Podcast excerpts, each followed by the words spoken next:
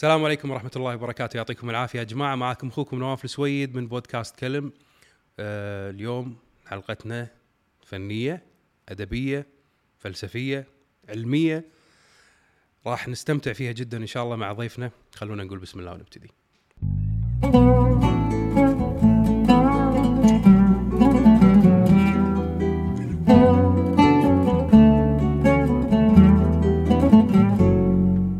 يا أهلا ومرحبا فيكم مرة ثانية أعزائي المشاهدين والمستمعين.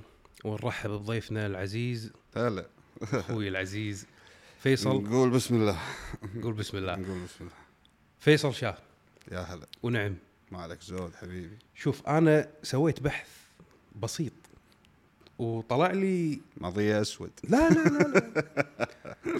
أنا لأن اعرفك ومتابعك من زمان يا بال social. media فطلع لي أكثر من شغلة. كلهم داشين ببعض. في وايد أشياء يمكن الناس آه، راح تستغرب. بداية حاصل على بكالوريوس في الصيدلة. من اسكتلندا بعدين درجة الماجستير في الصيدلة التحليلية. صيد التحليل أيضا من اسكتلندا بعدين طالب في المعهد العالي للفنون الموسيقية. بعد الماجستير. في عندك إنجازات كثيرة مسويها. أنا ما راح أتكلم فيها. الحين أنا راح نتكلم فيها ونسولف. لكن في تجارب موجودة عندك هي اللي شدتني. التجارب أحلى من إنجازات. التجارب أحلى صح؟ وايد أحلى. الطريق أحلى من الوصول. إيه لا, وايد. لا يعني أنا أنا ما أشوف إنجازات أنا أشوف صدق تجارب ما كنت أستمتع بس. أنا بس خلاص آه، ما راح أقع لأن أبي أستمتع بالكلام لا لا. وياك أنا. أبي شوف طال عمرك. أول سؤال شلون؟ شنو؟ يعني أنت خلفية علمية. إي نعم. دارس صيدلة علوم بعدين موسيقى. شلون قدرت إنك تدخل هالاثنين مع بعض؟ إحنا مساء كنا قاعد نسولف بس أبي أعرف شلون وفقت ان كانوا مع بعض صح؟ إي. يعني كنت تدرس وبنفس الوقت؟ الموسيقى قبل يعني الموسيقى أنا ابتديت عمري 11 12 سنة تقريبا عزفت عود أول شيء. امم ولما رحت بريطانيا كنت توني مبلش. أنا درست في بريطانيا فلما رحت دخلت الجامعة هناك كنت توني مبلش مع الكمان يعني. توني مبتدي اتعلم الكمان بشكل خلينا نقول جدي أكثر. مم. كنت أدندن بس بديت أخذه بشكل جدي. بس شلون جمعت بينهم؟ أنا أعتقد إن إن الواحد يختار يكون صيدلاني بس ما, ما يختار يكون موسيقي. فأنا انولدت موسيقي أصلا. وبعدين مع الوقت اخترت إن أكون صيدلاني ولا باحث علمي ولا أي شيء ثاني. يعني هي مو شيء الواحد يختاره كثر ما إنه هي اللي تختارك أعتقد. يعني نفس أي شيء ثاني الواحد ينولد عليه الرسم. آه يعني هي مو وظيفة. هي هي على قولتهم يعني إذا بقولها بصيغها باللغة الإنجليزية لأن سامعها كذي. it's not what I do it's who I am هي مو شيء أنا أسويه. أنا فعليا. أعتقد إن أنا أشوف العالم من خلالها أنا مو بس أشوف العالم. تبي أقول لك شغلة؟ يعني أنا كان ال spare time صيدلة. الأساس يعني كان. هي- هي الأساس موسيقى. يعني لو بجمع عدد الساعات اللي أنا كنت فعليا آه، أقضيها مع الموسيقى كحالة آه، وايد مراحل أكثر من من أي شيء ثاني بحياتي من أي شيء ثاني. أنا وايد عاشق للأدب أنا عاشق للفنون بشكل عام يعني وأنا مهووس بالأدب يعني حتى أصلا بشغلي بالموسيقى وايد أحاول أدخل الأدب معاه كحالة. بس آه، العلوم العلوم تعطيني الدهشة وهذا الشعور اللي أحبه بالعلم. يعني شوف العلم إحنا بواقعنا الاجتماعي إحنا نندز عليه غصب. يعني ما يعني جزء منه ما كان اختياري كان اختيار والدي. إن أنا أدخل مجال علمي غصب مو طيب آه، لكن أنا هم كنت زين فيهم يعني. يعني اللهم لك الحمد يعني تخرجت من الثانوية من نسبة عالية. كنت من الأوائل وحصلت على بعثة إني أدرس آه، صيدلة في بريطانيا. فكنت زين أصلا بالعلوم بشكل عام. ولما رحت آه، يعني أنا أنا تخرجت من الجامعة تصنيفها الأول في بريطانيا. يعني أعتقد إني كنت زين اللي اللي قدرت أمشي بهذا كله. لكن آه بس ما كنت تحس فيه؟ يعني كنت أوكي أنا شاطر وأدرس وأتخرج بس ما كنت تحس إن هذا الشيء قاعد يحرك شيء داخلك. امبلا لما دخلت صيدلة امبلا كان في شعور الدهشة اللي ما تحصله بأي دهشة مكان. من العلم. إي ما تحصله بأي مكان بس كان. يحرك فيك شيء؟ أعتقد إن واحد زائد واحد تساوي اثنين ما تحرك بأحد شيء. لا لكن لا. لكن تحرك ال- أنت أنت. الحين قاعد تحرش فيني؟ أنا رياضيات هذه. يعني ما كانت حالة شعورية ابدا. هي كانت الفكرة إنه حتى كنت أقعد حتى أتذكر راح أتذكر هاللقطة اللي اللي اللي الدكتور يعني انغث مني البروفيسور كان يدرسني. كنا قاعدين class كبير يعني. كان يقول فكرة من واحد المحللين مالت الأدوية إنه عمل كذا وسوى كذا وكانت فكرة جدا ذكية. كان اسب أنا بنص ال class يعني بصوت عالي. اللي كنت مندهش اللي يعني اللي حتى نسيت أنا وين موجود فيه. يعني أنا هذه حالتي مع العلم. توني أسولف كما أقول لك ال AI ما أختار أي كلمة غير fascinating هذا الشيء وايد يدهشني. وشعور الدهشة أعتقد من أجمل المشاعر. يعني أنا فترة من حياتي كنت آه، أمر بظروف وكنت أمر بظروف صحية وكذي. كنت أقعد من النوم واقول اللهم دهشة يعني. يعني الواحد آه، يبي بيومه يحب شعور الدهشة هذا. وما أعتقد إنه في أي مكان ثاني أي مكان ثاني تلقى الشعور كثر ما تلقاه بالساينس بشكل عام يعني لأنه عجيب يعني. يعطي يعطيك أبعاد مختلفة عن اللي أنت ممكن تشوفه و... وتحس فيه يعني. يعني خاصة مثلا بالصيدلة خلينا ناخذها شوي من الجانب اللي إحنا عشناه. كمثلا بكورونا. أزمة كورونا. يمكن أنت من أكثر الناس اللي تفهم الوضع اللي صار والأدوية وشلون والتحاليل راح نتكلم عنها بس إنه كان يسحرك شلون السرعة اللي اكتشفنا فيها اللقاح وشلون إنه صار وشلون قاعد يطلع وشلون إنه عالجنا الأمور وسوينا. فهذه لا- لا. هذه الأمور لا كنت أشوف كنت أشوف البروسس أنا فاهمه واضح ويعني بالضبط. مستب مستبق شنو قاعد يصير. اللي كان اللي كان يدهشني الغباء اللي كنت أشوفه. لا شوف يعني- الناس النا يعني الإنسان عدو ما يجهل. فهي مشكلتنا إن إحنا ابتعدنا نفس ما أنت قلت كان يدهشك العلم. مم. أنا بالنسبة لي أشوف إن إحنا كمجتمعاتنا وايد خلونا نبتعد عن العلم ناخذه كمجرد شيء نوصل له كشهادة عشان نتوظف بالضبط عشان ما وغالبيتنا ما قاعد يتوظف على يعني ما قاعد ناخذ العلم إن أبي أتعلم. يعني نعم. أنا قاعد آخذه عشان آخذ شهادة. فلو تسأل أي واحد أنا مثلا درست هندسة كمبيوتر أنا ما الحين ما أعرف ولا شيء بالكمبيوتر. لا ما اشتغلت فيه. ما اشتغل فيه. بس أحب التك... لأني أحب التكنولوجيا وأحب التقنية وأحب وهذا شغلي مم. خلتني أستمر في هذا الجانب. لكن الحين في جوانب كثيرة مثلا بالتكنولوجيا أنا جاهل فيها. طبيعي أنا أعتقد بالصيدلة نفس الشيء يعني. بالضبط لأنه قاعد يتشعب أكثر العلوم قاعد تكبر الأشياء لا الجديده قاعد تطلع. لا حتى أنا بدراسة الماجستير مثلا أنا دائما أقول أصعب مرحلة من دراسة أعتقد بأي تخصص هي البكالوريوس.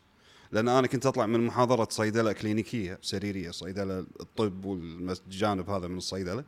كنت أدخل محاضرة كيمياء صيدلة تحليلية في تحليل الأدوية وما شنو. كنت أطلع من محاضرة مثل هذه كنت أدخل في محاضرة ethics أخلاق. زين المهنة. بعدين فأنت قاعد تدرس وايد تخصصات ترى.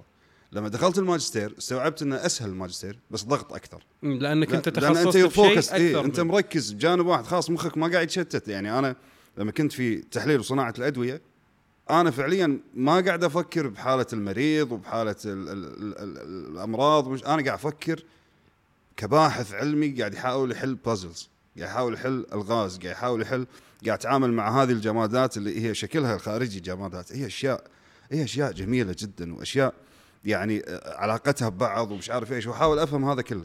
لما استوعبت إني أنا قاعد يعني انسى نفسي بالحاله هذه كلها استوعبت إن العلم قاعد يعطيني شيء قاعد يعطيني قاعد يعطيني منهجية بالتفكير. أنا ليش قلت لك اللي كان يصدمني الغباء؟ اللي هي فكرة مو فكرة العلم نفسه كحالة فكرة آه، آه، أسلوب التفكير العلمي هو المهم بالحالة. ما ما تحس انه يعني أنت درست لغاية الثانوية بالكويت صح؟ بالكويتي. حكومة. بعدين عامة. رحت بريطانيا وشفت شلون المنهج العلمي هناك يدرس اي لا لا لا أنا فحسيت تع- بالفرق. إيه أنا أنا تجربتي بالدراسة هل بالخارج هذا الشيء ما اعطاك إنه إيحاء إنه علشان كذي إحنا الناس قاعد تفكر عندنا كذي لأن التعليم عندنا أصلا غلط ما في تعليم بس بس لحظة دقيقة هني يطرح السؤال هل الجهل خطيئة الإنسان نفسه؟ من اي أنا؟ أشوف إيه من أي يعني ناحية؟ يعني الجهل بشكل عام. إذا شفت إنسان مثلا قاعد يفكر بالطريقة غير المنطقية هذه والتسلسل غير المنطقي اللي قاعد يوصل لاستنتاج غبي جدا. زين لما تشوف إنسان قاعد يفكر بهالطريقة. خلينا نفرض هذا الشخص ارتكب فعل خاطئ جريمة بسبب هذا التفكير. هل الجهل اللي هو كان فيه اللي خلاه يرتكب هذا الفعل الجريمة خطأ؟ هو خطأ. لأن إذا ما إذا إذا إذا إذا إذا ما قلنا إن الجهل خطيئه الإنسان نفسه تصبح كل الأخطاء مبررة سلفا. كل خطأ بعدين يسويه الإنسان والله جاهل مسكين ما يعرف. وهذا ما فعشان كذي يصير فيني إذا إذا إذا أنت قاعد تفكر بهالطريقة هذه خطأ هذا خطأك أنت. لازم مو- أنت اللي تبحث مو خطأ المنظومة التعليمية مو خطأ أي شيء ثاني بالدنيا. ممكن تكون حتى لو ضحية ظروفك راح أتفهم بس ما راح أبرر. وهذا اللي إحنا لازم شوي نتعامل معه. إن أنا لما أشوف الحاله هذه إن أنت الظروف اللي انوجدت فيها مو لازم مو لازم يكون سبب. تحط انه والله شو أسوي؟ هذا وإذا خليتك سبب وإذا خليتك سبب راح أتفهم بس ما راح أبرر. وهذه شيئين مختلفين وايد.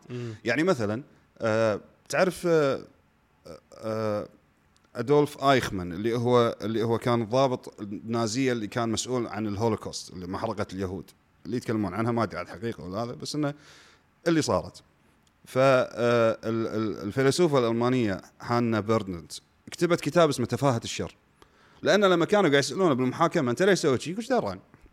قالوا لي سويت شيء زي ليش اليهود؟ ما يقول أنا ما أدري انهم يهود أصلا أشوفهم أرقام يعني بس كذي بعدين استوعبت إنه هو ترس في ماكينة طيب اللي سواه هو الحين جهل وبسبب نظام سيء و هل يبرر هذا الشيء؟ لا لما كتبت كتابة تفاهة الشر قاموا عليها اليهود وايد. قاموا وايد لأن أنت قاعد ترقعين موقف واحد سوى الهولوكوست.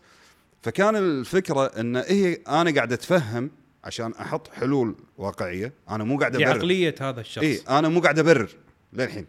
لكن تفهم الأشياء يخلينا نحط حلول واقعية للحالات هذه. فأنا لما أشوف إنسان مثلا في عمر الثلاثين يفكر بهذه الطريقة أنا ممكن أتفهم الظروف اللي أنت مريت فيها وكذي. طيب شنو الحلول؟ واحد منها اني أنا ما أبرر لك. مستحيل أنا أبرر لإنسان قاعد يفكر بطريقة غير منطقية لظروفه. أعتقد إن أنا قاعد أظلمه هو نفسه يعني. عرفت؟ فأنت من هالناحية لازم تحاول كثر ما تقدر إن أنت تطلع نفسك من الجهل اللي أنت فيه. إيه بس لا لا نرجع على. نفس السؤال إن أنت لما رحت هناك شفت منهجية علمية حببتك بالعلم. اي وايد لا لا يعني فلما أنت تحب العلم غير لما تروح له أنت مغصوب. أنت قلت لي تخصصك رياضيات بالثانوية صح؟ إيه. زين أنا كنت أحل معادلات معقدة. الاشتقاق التفاضل والتكامل. وراس أمه ما أدري شنو. هذا. أشياء معقدة كنت أحلها. بس ما أدري أنا إيش قاعد أسوي. لما رحت بريطانيا لما درسوني إن التكامل integration area under the curve ودرسوني وشرحوا لي ال graph ات وكذي قمت أفهم زين شنو سالفته. وقاعد أحل معادلات أبسط. يعني ما قاعد يعقدوني بيعطوني معاملات معادلات ويلفون و tricks لا لا هو مو قضيته هذه إنك يا تطلع أينشتاين يا ماكو. اي اي ومو فكرة إنه هو هو مو تحدي هي بالضبط يعني العلم مو تحدي وثاني شيء هو بالنهاية أنت دورك كإنسان إنك تفهم عشان تكون creative مو عشان تكون ماكينه يعني أنا لما أفهم التكامل مو أفهمه عشان أكون ماكينه أسوي معادلات تكامل وايد ومعقدة ومش عارف إيش. لا لا عشان أكون creative أشوف ما بعد التكامل شنو عندي. وين أستخدم المعادلة وين هذه وين أوظف وين؟ أوظف الأشياء هذه؟ بس القضية مو إني أنا أكون مجرد ماكينه أتحول يعني يعني عشان كذي توني قاعد أسولف عن ChatG, GPT. يوم أقول لك هذا ماكينة العلوم الإنسانية. صحيح. لأن مو وظيفة الإنسان ان الإنسان وظيفته الأفكار الخيال مو الشغل نفسه مو هي, بالضرورة هي, شغل هي لو بتلاحظ تطور الإنسان.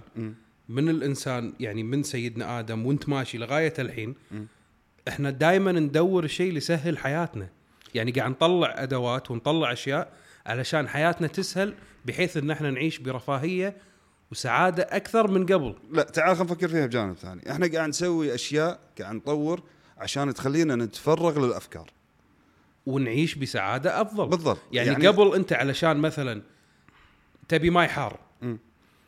شنو لازم تسوي؟ ويل ويل. لازم تجيب حطب وتجيب ما أدري شنو وتقعد تطقطق علشان تروح عند النهر. وتنفخ وتسوي عشان تسوي النار؟ وتحط فوقها ما أدري عشان تحط الماي فوق علشان يصير حار. هذا كله يمكن ياخذ منك ست سبع ساعات ويمكن يثلج وأنت قاعد للحين. يمكن تموت للحين ما صار حار. وما راح تفكر. وصلنا لمرحلة الحين إن إحنا عندنا بس تسوي كذي switch يصير حار. تسوي كذي يصير بارد. زين هذه لو ترجع الحين في ناس يقول لك الله أيام قبل. لا لا لا لا ما لا لا أيام مو ناس. اي مو ناس ما أبي. يعني في هذه ناس فكرة يقول لك شوف فكرة السعاده مصطفى لا محمود. هي مو سعادة. هي لو تلاحظ قبل كان عنده وقت كبير يقعد ما يقدر يسوي شيء. مثلا بعد ما تغيب الشمس لغاية شروق الشمس شنو كان في عندهم؟ كان قاعد يشتغل. غير الشغل. يعني بهذا الوقت اللي ظلمه ظلمه. لا كهرباء لا اي ماء اي لا وقت الظلمة إيه، قصدك؟ شنو كان في؟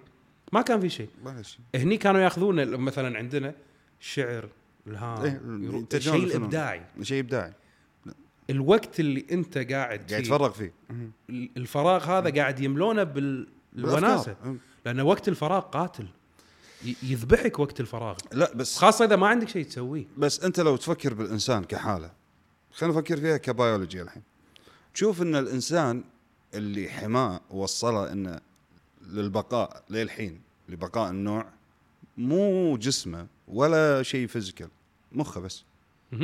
فكل ما الإنسان تفرغ إنه يستخدم مخه راح يبدع إنه يساعد جسمه إنه يصير وايد. أفضل كنوع. فأعتقد إن هذا أيضا من سبل بقاء النوع نفسه من ناحية البيولوجي. إن الإنسان إحنا قاعد نشوف إنه والله هو قاعد يسهل حياته. بالطرف الثاني إحنا لو, لو تفكر فيها بس تقول لا والله هو قاعد يوخر الأشياء اللي قاعد شنو؟ اللي قاعد تأثر على عقله وتعطل عقله. قاعد تعطل أو قاعد تاخذ من وقته إنه ما يفكر.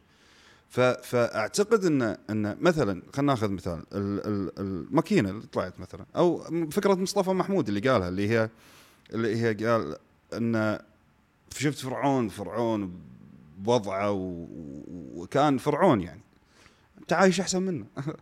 بالضبط. اي أنت عايش أحسن منه الحين يعني يعني منو منو منو يعني روح حق أكبر ملك مر بتاريخ البشرية. أنت عايش أحسن منه. هذا كان عشان ينتقل من مكان لمكان. يشيلونه أربعة. ويشطخون فيه ويحذفونه. ما أدري شو يسوي ما أدري شنو كذي. شهور عشان يروح منطقة اي ثانية. بالضبط. عشان رسالة توصل عشان مش عارف إيش. اي بالضبط. فأنت عايش أحسن منه الحين. أنت فراشك أحسن منه. أنت وضعك بيئه الروم تمبرتشر أحسن منه. كل شيء أنت أحسن منه.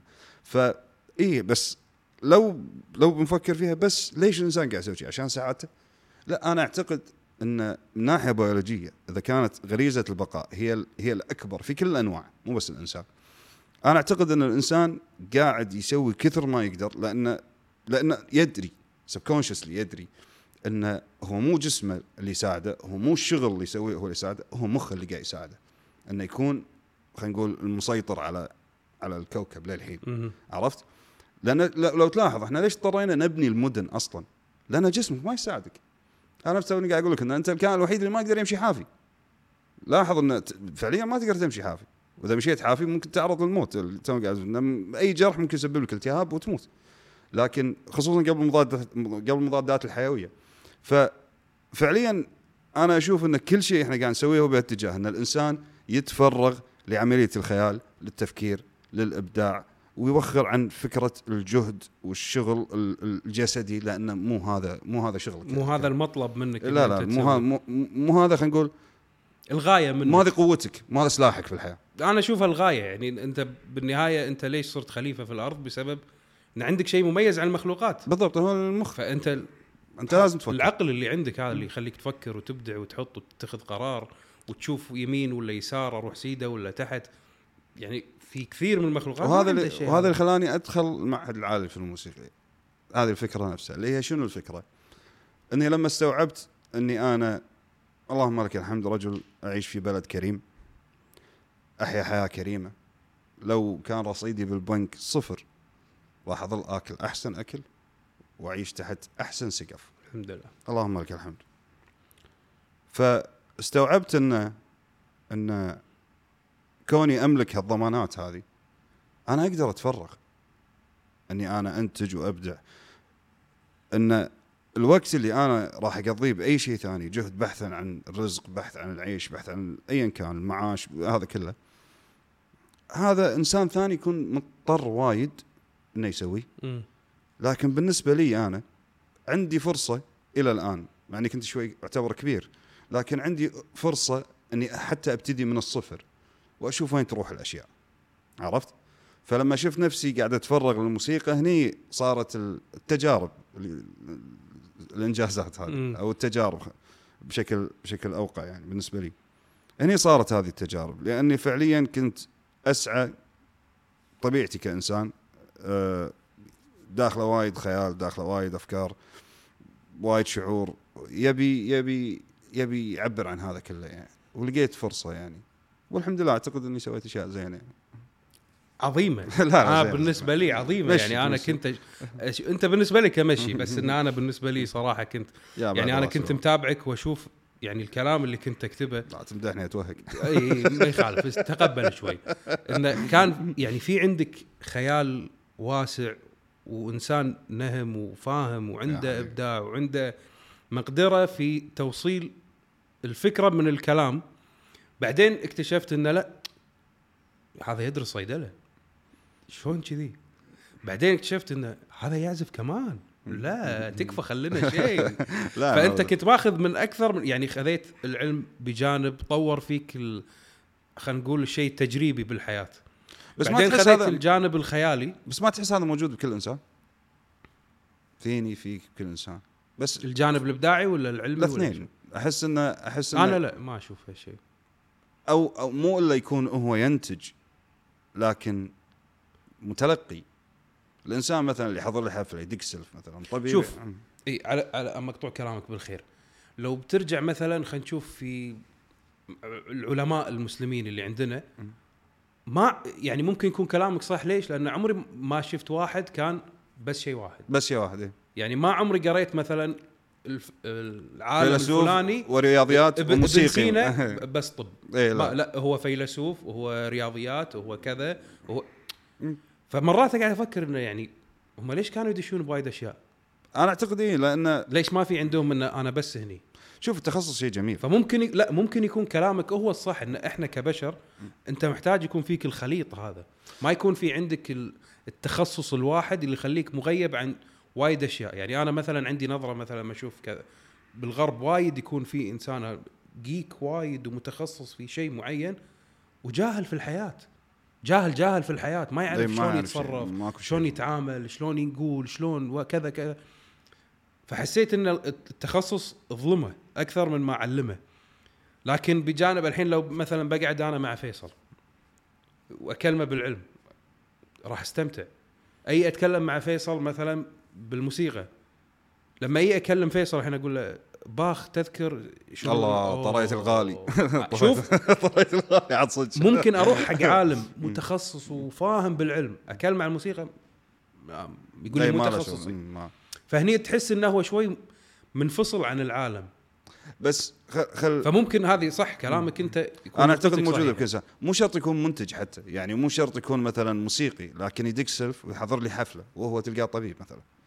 يستمتع بهذا الشيء. هذا موجود فيه الجانب. صح. أعتقد ان إن الإنسان بطبيعته وترى هذا اللي صار معي. أنا بالسوشيال ميديا يعني كنت بين مفترق طرق إن وأنا قاعد أفكر بالسوشيال ميديا بدايتي وأنا كنت دراسة الماجستير. اللي هي الحين السؤال أنا أتكلم عن الطب وأتكلم عن الأدوية وأتكلم عن المسائل هذه.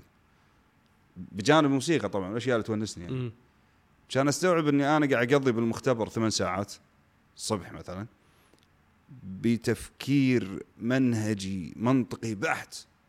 يعني لا وجود لأي شكل من أشكال العاطفة. ولا حتى الحدس ولا ولا شيء ولا شيء. أنت تمشي واحد زائد واحد يساوي اثنين. وانتهى. خطوات تعامل آه، عندك آه، آه، خطوات معينة methodology عندك أفكار معينة تطبقها puzzles قاعد تحلهم وانتهى. لما أطلع من المختبر أحس إني منهك مو بس جسديا أحس إني كنت منهك مو بس مو منهك أحس عطشان. أبي أشوف في شيء ناقص أبي أشوف الغروب أبي أبي أرتاح أحط نفسي كذي وخلاص. أحس بشيء حلو. أبي فاستوعبت إن لا أنا أبي أمارس العلم مع نفسي. وأبي بهالمكان لأن ما عندي مكان ثاني أمارس فيه كنت الأشياء اللي أنا أحبها بشكل يعني خلينا نقول بابليكلي يعني بشكل عام. فاستوعبت إن لا هني أبي أكون إنسان أنا توني قاعد أقول لك؟ أنا من الأشياء اللي أحبها بنفسي إني أنا رتشيش من داخل. يعني وأنا صدق أحب يعني عندي رقة القلب هذه من من أعظم الصفات الإنسانية وهي من أعظم صفات الرجل أصلا إنه يكون رقيق القلب يعني. ف فهذه الحالة كنت أحبها فيني وكنت أبي أمارسها. هذه ما تقدر تمارسها بمختبر صح. عرفت؟ فكنت أبي أكون هذا الإنسان غير المنطقي العاطفي ال- الإنسان اللي يقول بخاطره اللي يقول بشبده اللي ما يستحي من شيء ما يستحي من من من من أي شعور يملكه عرفت؟ ما يستحي إذا حب ما يستحي إذا انخان ما يشعر بال- بال- بال- بالعار لأنه هو إنسان زين. وكنت أحب هذه الحالة فيه عرفت؟ وكنت قاعد أفقدها شوي شوي بسبب المنهجية العلمية لأن كل شيء evidence based evidence based أنت أصلا ما تقدر تكتب جملة في بحثك العلمي إلا تحط إلا ال reference يعني. مبنية على citation أيوه تحط ال reference يعني قصة يعني. فشفت إني قاعد أفقد هذا الجانب. شفت إني لما أطالع مثلا الغروب كحالة يعني أطالع بشكل فيزيائي عرفت؟ أطالع هذه آه، شبكة أينشتاين شبكة الزمن البعد الرابع قاعدة على الشمس و... وقاعد شلون تتحرك وتنزل وتصعد قاعد والارض طالع يعني. تخيل الغروب قاعد طالع كذي شيء محزن. عرفت يعني حتى الموسيقى يعني يعني جت فتره من فترات إني أنا أنظر للموسيقى كحالة frequencies ترددات تدخل في الدماغ تغير فيك آه، تغير بال chemistry شوية وتعيش شعور بسبب هذه الترددات يعني. بعدين استوعبت إن الأشياء قامت تتشوه. عاد الحين أنا ما يعنيني شنو الصح شنو الغلط لأن أنا ما أشوف إن هناك شيء شنو صح وغلط. تبقى الفنون فيها حالة غامضة ويبقى الشعور الإنساني غامض. ما يفسر بشكل علمي إلى الآن يمكن. يمكن وعمره ما راح يفسر ما أدري بس إلى الآن ماكو شيء في أشياء وايد غامضة. يعني مثلا بس بقول لك شغلة. إحنا إحنا إحنا وايد نخلط العلماء يعني حتى الفلاسفه أو علماء النفس قسموا العقول. ال ال خلينا نقول العقول الأقوى اللي هم عقول الفلاسفه بالدرجة الأولى. مم. تأتي بعدهم العقول المبدعين يأتي بعدهم عقول العلماء اللي هم أينشتاين وجماعته. بس لما تشوف أينشتاين كان عازف كمان فهو كل شيء. زين؟ فالفكرة شنو؟ الفكرة انه ليش هذه العقول تعتبر بمرحلة أرقى من التفكير من العلماء تقري- اللي هم اللي إحنا نشوفهم وايد اذكياء وكذا لأنه أعتقد هناك نمطين من التفكير، التفكير الأول اللي هو التحليلي اللي هو انك تجيب طفل وتقول له واحد زائد واحد يساوي اثنين. وتحلل المسألة وليش واحد زائد واحد؟ وهذه والرياضيات منطق رمزي بالنهاية. صحيح. ف... فلما فتقدر تعلمه. انه شلون يتعلم ال process في تحليل كذا وكذا وكذا. ال creative part من الإنسان مدهش يا أخي. مو واضح. ما له معالم ما له ما له أسس كل واحد ما تدري. يعني في تجربة جميلة جدا التجربه حطوا سيتي سكان قاعد يقيسون آه، نشاط المخ لعازف جاز قاعد يرتجل. وش قاعد يشوفون؟ وش قاعد يصير؟ فشافوا إن التمبر اللوب اللي هو الفص الصدغي الأيمن قاعد يكون نشط جدا في هذه الحالة. وهذا الجزء من الدماغ ترى ترى عظيم عظيم عظيم. هذا الجزء والله عظيم أنا بالنسبة لي جدا مدهش. ليش عظيم؟ لأن الجزء هذا نفسه هو مسؤول عن روحانيات. مم. دوستويفسكي مثلا المرضى المصابين بال TLE اللي هو temporal lobe epilepsy اللي هو صرع الصف آه، الفص الصدغي الصف الأيمن. الأيمن. دائما يكونون مبدعين وروحانيين. أشهرهم اللي هو أعظم كاتب في التار- التاريخ بالنسبة لي دوستويفسكي. فانت لما لما تشوف إن ربط حتى رواياته الحين تعتبر جزء من الفلسفة. yeah. مستحيل يعني. الجريمة والعقاب يا الله أكثر كتاب أثر فيني بحياتي الجريمة والعقاب. Crime and Punishment هذا الكتاب آه المهم كرمازوف لا لا شيء شيء يخرع الشاهد انه لما لما تشوف حالة هذه الابتكار الإنسان تشوف إن الدماغ من الجزء هذا ينشط تحديدا. مم. اللي هو أيضا مسؤول عن حالة الروحانيات عن حالة ال... يعني كل ما كان نشط هذا الجانب كل ما كان الانسان روحاني أكثر. يعني المصابين بهذا الصرع تحديدا دوستويفسكي كان يرى الجدران تتكلم. وكان يشوف ال- ال- ال- الملائكة وكان يشوف يعني كان يعيش حالة روحانية كاملة لما تحوشه آه، صرع. كان يتعب يعني مرض بالنهاية منهك يعني. لكن كان نشط روحانيه لذ- لذلك لما تشوف في في روايات دوستويفسكي هذه من أحد النقاد كانت عظيمة الملاحظة. لما يصير في نقاش آه، آه، وجودي في في في رواية دوستويفسكي أو نقاش مثلا خلينا نقول ديني وعلمي وكذا تلقى دائما الجانب الجا- هذا لا يربح على. لا تخيل لأن حيله هو بالنهاية منطقي. فتلقاه يمشي ب- بتسلسل إن الإنسان اللي يرفض مثلا وجود حالة روحانية وجود الأديان وكذا قاعد يفوز بالنقاش. زين بس يقوم شو يسوي؟ ما يسكر النقاش يخليه مفتوح يخليه مفتوح ويخليه بالنهاية مفتوح عند منو؟ عند عند الإنسان في كرمازوف سواها في كذا مكان سواها، ليش كان يسوي كذي؟ لأنه هو كان يشوف إنه ممكن منطقيا ما راح تستدل على وجود آه، آه، آه، أو أو علميا عشان أكون دقيق أكثر، ما راح تستدل على صحة الأديان لأنها تتكلم عن الغيبيات وما. طبيعة وكذا. لكن في شيء يخليني ما أبي أسكر الموضوع أبي أخليه موجود في شيء داخلي يخليني ابيه موجود نفس فكرة الإبداع في شيء داخلي ما أدري شنو داخل الإنسان بشكل عام يخليه يفكر بطريقة مو تحليلية في, يعني- في أشياء موجودة داخلك شعورية حسية غامضة مو. ملموسة غامضة مو. مادية ما يعني تقدر أنت كنا. اللمبه اللي تشب عرفت؟ بالضبط يعني يعني الحب والكره الحقد السعادة الحزن ال- الأشياء هذه أنت ما تقدر تش يعني اشرح لي الحب. ما إيه، تقدر. ما خلاص مفاهيم هذه يعني ما ما في شيء أقدر أشرح لك إياه فيها. واللي بس تقدر تحس فيها. أقدر أوصل لك إحساسي. أقدر أخليك تحس فيها. فهني الإنسان أحس أنا كذي إنه قام يطلعها بهذه الأشياء. فإنسان قام يرسمها على الصخر. إنسان قام يكتبها. إنسان قام يرسم. إنسان قام يطلع بأصوات موجودة بالحياة. يجيبها ويجمعها ويحطها فوق بعض فتطلع كموسيقى. فهذا الجانب من حياة البشر أو تاريخ البشر لو بتوريه حق أي مخلوق ثاني يمكن ما يستوعبه ما يفهمه. يمكن هو عنده شيء بس مو مستوعب. لا تبي إحنا عندنا نفس الشيء يعني أنواع من الموسيقى. يمكن يحركك بس ما يحركني. طبعا إيه. يمكن يأثر فيك بس أنا طالع شنو هذا؟ شنو هالازعاج في أشياء إن أنا أشوفها لا هي قاعد وايد تطلع فيني أشياء غير عنك. هذه الأحاسيس والمشاعر ما تدري ليش. ما أقدر أشرح لك إياها. اللي- لما لما أنا أسمع مثلا روك. مم. أنا ما أقدر أسمع. نهائيا. مم. أنا أستمتع فيه. زين. شلون بالله؟ يلا أنا الحين وياك قاعد أحكي. ما أقدر؟ أسمع روك. بس مثلا أنا ممكن وياك نسمع تشوبن اي بس أنت يمكن ما تحس باللي هو. أو الإحساس يعطيك إياه مختلف. اي أنا وياه قاعدين كل واحد عنده تجربة اخت... الموسيقى كلغة. أنت لو تشوف أصل الموسيقى أنت بتعرف إيش كثر الإنسان يحتاج هذه الحالة. هو الأصل في الموضوع الصوت.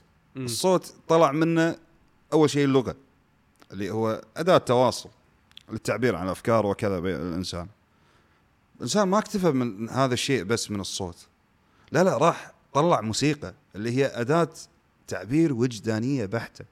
قد يكاد يكون أكثر لغة تجريدية. يعني مجردة تماما تخليك أنت تسقط أي تجربة أنت تحس فيها على اللي قاعد تسمعه. هذا يبين لك كثر الموضوع مهم. بعدين زاوج اللغة بالموسيقى. طلع صارت شعر. الاغاني و... طلع شعر. الشعر بالنهاية هو عبارة عن موسيقى يعني موسيقى لغة وموسيقى. يعني القافية الحر القافية الموسيقى الحرف يسمونها والموسيقى الإيقاع اللي هي بحور الشعر أو الموسيقى الداخلية للنص. ف يعني هو الإنسان أعتقد انه كان مضطر إنه يروح يدور موسيقى. يعني هي مو حالة إنه والله رفاهية ولا شيء. لا لا هو هي حاجة إنسانية. تخيل قاعد طالع عن شيء. تخيل قاعد طالع بريف هارت شايف فيلم Brave مم. Heart بدون موسيقى. أي فيلم أي شيء تشوفه بدون. موسيقى لا تخيل شيء تبطله بدون موسيقى. شوف Braveheart أنا مو ذاك الزود بس Gladiator مثلا. مثلا تخيل. Hans Zimmer لما تخيل يعني وهو. ماشي ويحط إيده على الزر. ويشوف إيه. مرته وولده. هالمشهد silent بس. تخيل يجي تكفى. لا. إيه، لا يعني لا الحين يعني الحين قاعد صح؟ اتخيل الموسيقى يعني قاعد يعطيك إنه تكفى لا تروح. إيه إيه، عشان كذي إيه عشان كذي توني قاعد أقول لك إنه هي داخل كل إنسان. لا يمكن أن تكون يعني خارج الإنسان. وأنا بالنسبة لي أشوف إنه إنه قد يكون أكثر شيء انقذني بحياتي الموسيقى مم. يعني يعني أنا ممتن لهذا الشيء وايد. أنا ما ما أشعر بالوحدة. على لو تشوف حياتي راح تقول هذا أكثر إنسان وحيد في الكوكب. خصوصا سنتين طافوا. أنا ما أشعر بالوحدة. أنا من أصلا أنا عزفت موسيقى عشان أقتل فكرة الوحدة. أنا قلت لك ما عندي إخوان عندي خوات بس ف ويعزلونك عنهم وانت وأنت صغير وكذي. عشان تصير ريال ف آه، تصير هذا الشعور بالوحدة بس خلاص انتهى. واستوعبت شغلة وايد مهمة. أنا قبل كنت أعتقد هذه فكرة الإنجازات أنا ليش شوي عندي تحفظ على الفكرة هذه؟ لأن كنت أعتقد إن لما كبرت الحالة فيني وبديت أدخل بشكل احترافي خلينا نقول أو أسعى إني أوصل بشكل احترافي أه صار عندي أحلام وطموحات أبي أحققها بالموسيقى. بعدين استوعبت شيء شيء عظيم يعني غير حياتي أصلا غير نظرتي حق كل شيء أنا قاعد أسويه. إن من اليوم اللي أنا مسكت فيه آلة موسيقية أنا قاعد أعيش حلمي أصلا. يعني بلا طموحات بلا إنجازات بلا هم. راح تصير. وإذا ما صارت خير على خير. أنا عايش حلمي. أنا قاعد أعزف أنا قاعد أعزف موسيقى. هذا كان حلمي في يوم من الأيام. أنا أذكر مرة قلت حق شخص انه إن أنا راح أصير أحسن من فلان وكذا يعني بغض النظر. فقال لي ان لا لا انسى انسى. هذاك عنده شيء من الله أنت ما أي واحد يعطيه كذا ورحت حفرت يعني حفرت عشان أتجاوز فلان. وبنص الدرب وأنا قاعد احفر عشان أتجاوز فلان. عشان أستوعب إيش قاعد أهبب أنا. أنا ما قاعد أستمتع. صح. أنا قاعد آخذ الموضوع بالشكل التنافسي البشع صح. اللي يصير في في اللي دخلونا وايد فيه إن أنت لازم تصير أحسن من فلان ولا فلان أحسن منك ولا؟ أنا عايش حلمي بدون ما أنا- تستمتع باللي أنت قاعد تسويه. إيه بالضبط. أنا عايش حلمي أنا مستمتع أنا قاعد أعزف. قاعد أعزف حق نفسي قاعد أعزف حق الناس. وأنا شوف إحنا عندنا مشكلة مع فكرة الترفيه. زين وأنا اعتقد دائما أنا ماني فاهم ليش الإنسان أو عندنا كحالة يشوفون أن الترفيه شيء يعني متدني أو الإنسان الإنسان اللي يرفه عنك. هذا إنسان نبيل جدا. بغض النظر ما اتكلم عن نفسي. أنا. قاعد أتكلم عن أي إنسان. يعني أعطيك مثال الكوميديا عندنا إحنا عمل للأسف إنه يعني ينظر لنا يا أما ينظر لك يعني. ولا شيء هذا قاعد يضحكك. تخيل هذا إيش قاعد يسوي؟ هذا من أصعب الأشياء اللي ممكن بالدنيا أصعب تسويها. وأعظم الأشياء اللي أتمنى احد يسوي لي إياها. عرفت؟ يعني شوف أعظم اثنين سووها مثلا تشارلي شابلن ومستر بين Atkinson يعني هذيل الاثنين تخيل إنه كان يخليك تبكي من الضحك بدون ما يقول ولا كلمة. إيه تخيل. أقول لك أنا يعني لما تقعد طالع إنه شلون؟ يا رجل مو ولا زال يعني مو إنه للفترة أو للحقبة اللي هو كان عايش إيه فيها. لا, إيه لا. أي إنسان توريه هذه المقاطع راح. يضحك. توريه تشارلي شابلن راح يا يضحك رجل ساينفيلد تدري شو يسوي فينا؟ لدرجة إنه صار أحد مشاريعي في اليوم إني أنا لازم تشوف ساينفيلد. وأحط حلقة حق الحين ربع Friends راح يزعلون. عاد أنا من ربع Friends ترى بس يظل ساينفيلد يعني. Seinfeld. Seinfeld. ف فهذا هذه هذه الأعمال هذه ال- الموسيقى. أنا فعليا عن قناعة سويد. أنا مؤمن تماما. اني أنا قاعد أقدم عمل نبيل مو مو شيء يعني الساعة الساعتين بالمسرح اللي أنا أخفف عن الإنسان ضغوطاته وقروضه وكل شيء يعني والتأمينات والمعاملات وما شنو يدش ينسى يتجرد من هذا كله ويقعد وينسى هذا كله. هو يشوف يمكن لأن إحنا وصلنا مرحلة انه مثل ما تفضلت قلت انه وصلوا لنا الفكرة أو عشنا في فترة إن الفن ما صار فن.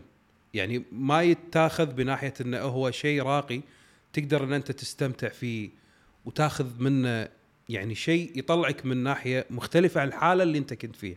يدخلك بحالة ثانية. صار عندنا شيء تجاري شيء آه، يعني متدني. المستوى ماله صار واطي صار يبغى أكل عيش. صار بس سالفة حبني واحبك وأغنية وهدتني وهديتها وراحت وخلتني. يعني ما ما صار في في مشاعر بال بالأشياء. أنا أعتقد لا أنا أعتقد هو ثقافة يعني تراكمية. يعني بس بقول لك شغلة مثلا. لو بتكلم عن واحد مثل المتنبي اللي بالنسبة لي هو يعني أعظم من كتب الشعر تمام؟ بالنسبة لي يعني واعتقد بالنسبة حق نقاد وايد يعني. أنا بتخيل المتنبي ما راح أتخيله دمه خفيف ويتكوكس راح أتخيل واحد قاعد.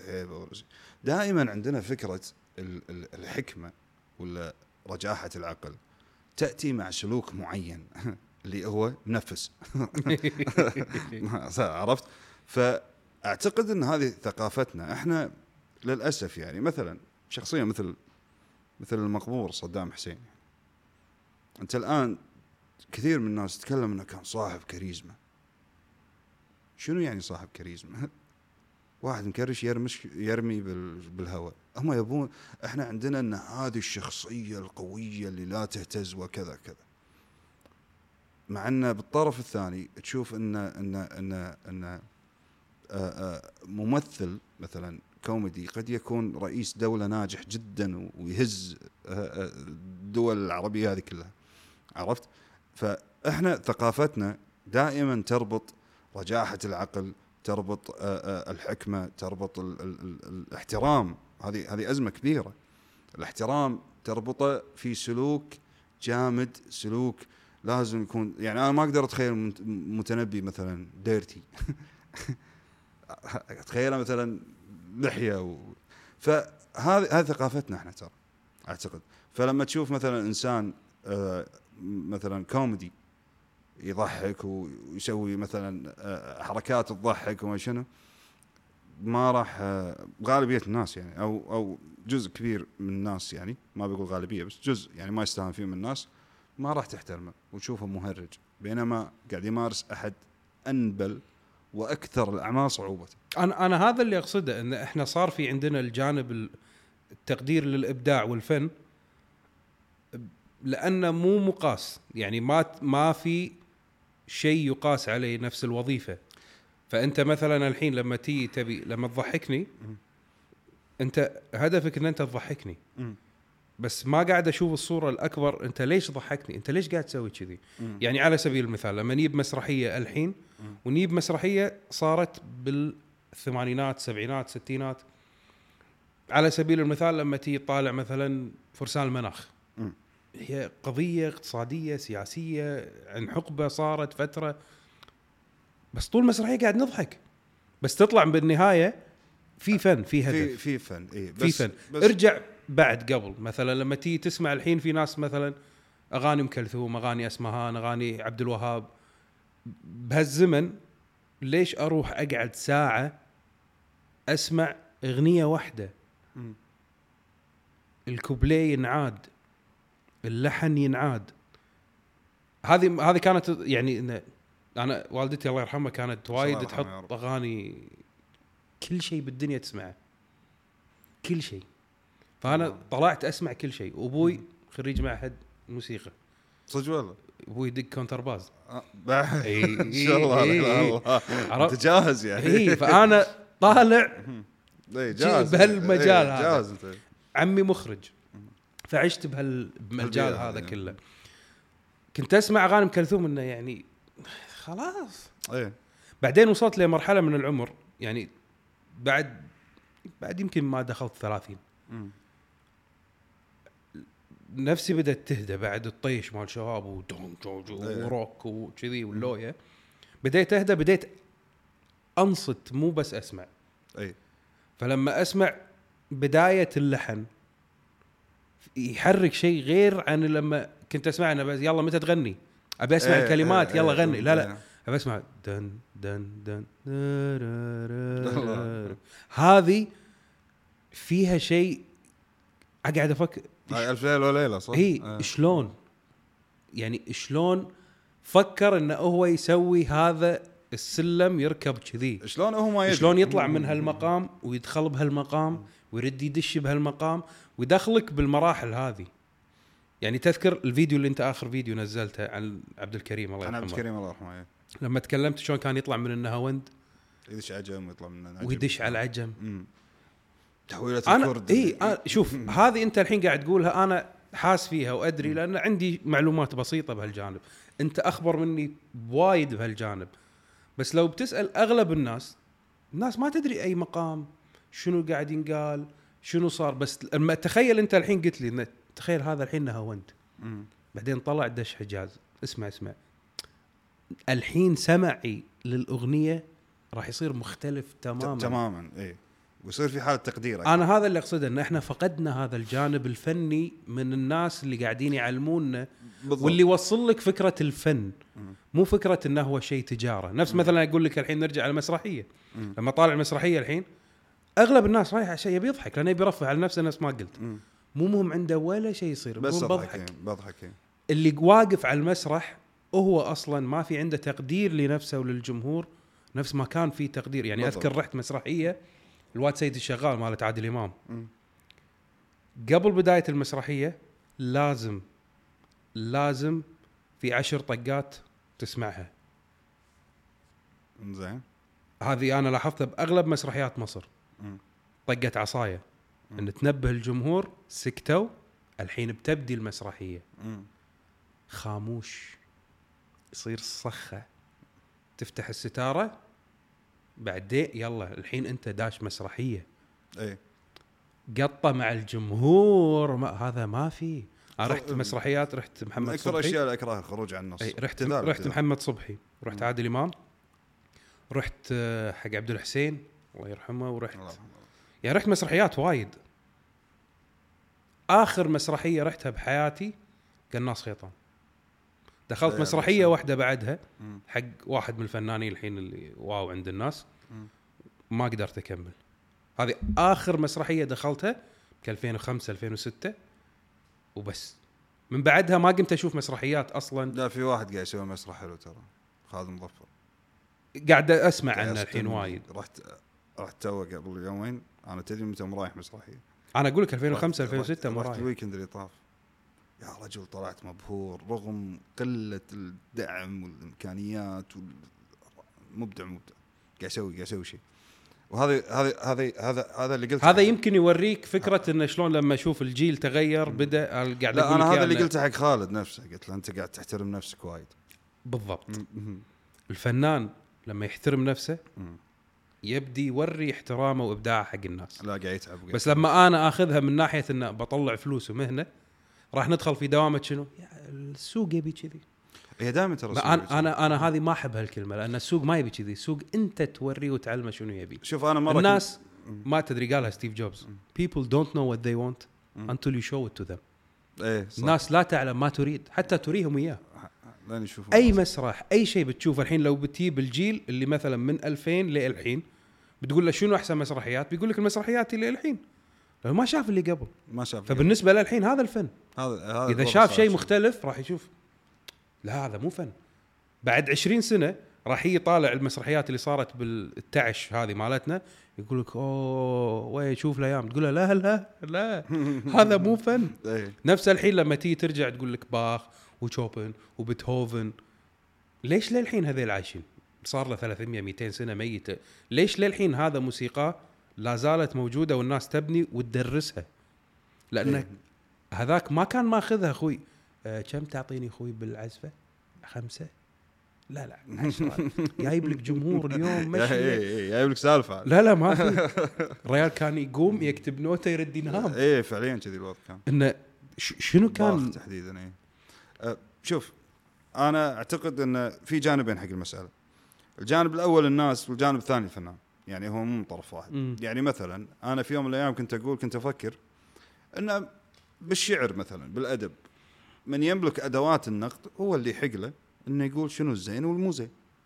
فأنا مثلا لو أنا دارس مثلا نظريات النقد اللغوي في الشعر مثلا راح أقول لك هذا الشاعر زين هذا مو زين.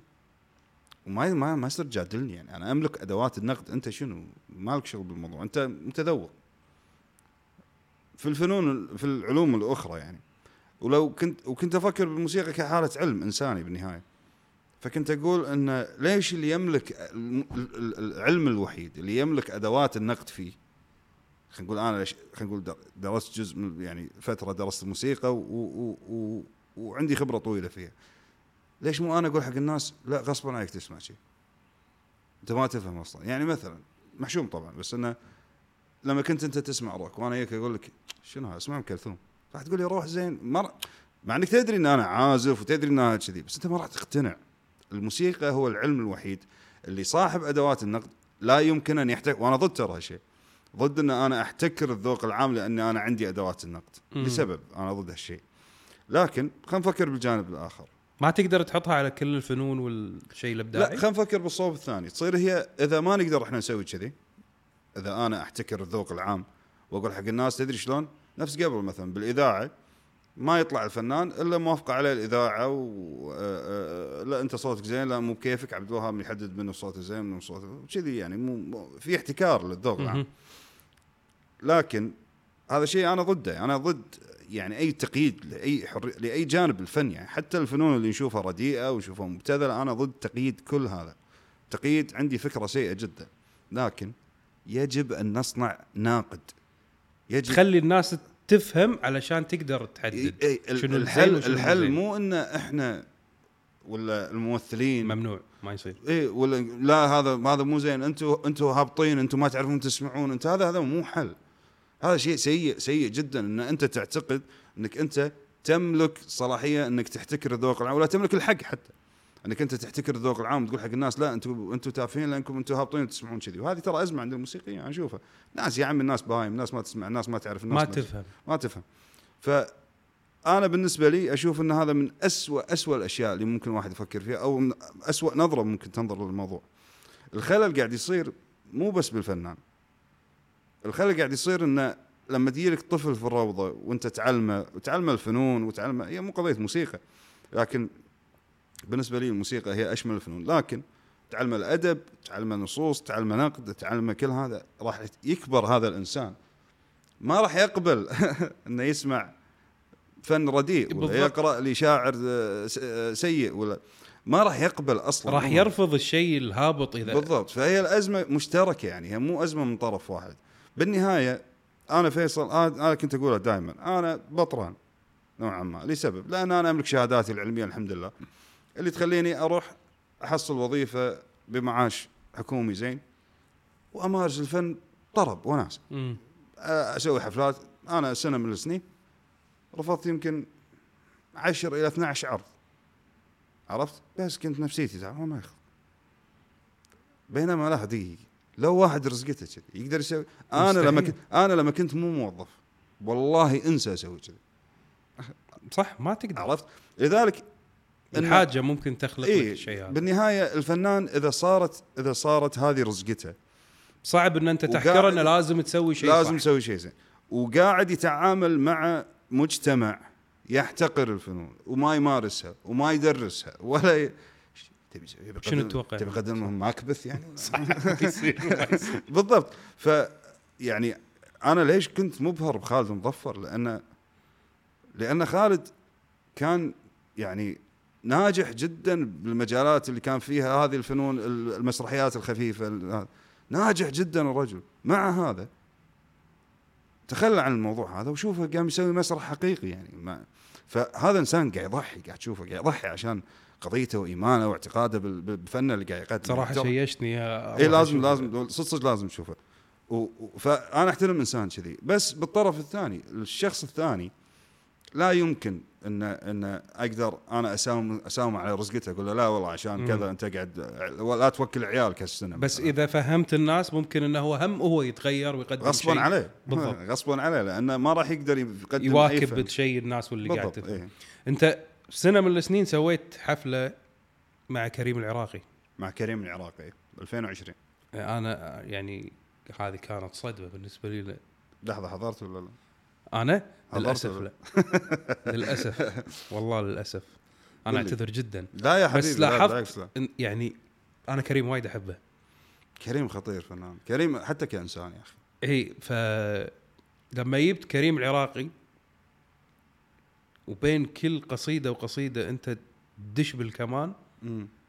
شيء مختلف تماما عن لما تسمع كاظم مغنيها ولا فلان مغنيها ولا هذا مغنيها إي لا لا يعني الأغنية لها جو مم. ولها كيان إيه بس لما تسمع الكلام وفي موسيقى قاعد تلحق أنت هذا الشيء أنت خلقته صح؟ إيه يعني أنا اللي ألفت- أبيك تكلمني عن هالتجربة وعن الشيء الفن هذا اللي أوكي خليني اكلمك دخول ال... خل أقول لك شلون ابتدت. السالفه أنا عندي طموح إلى الآن هذا الطموح موجود إني أنا أجمع أكبر عدد من الفنون في مكان واحد لكن بتآلف وبهارموني.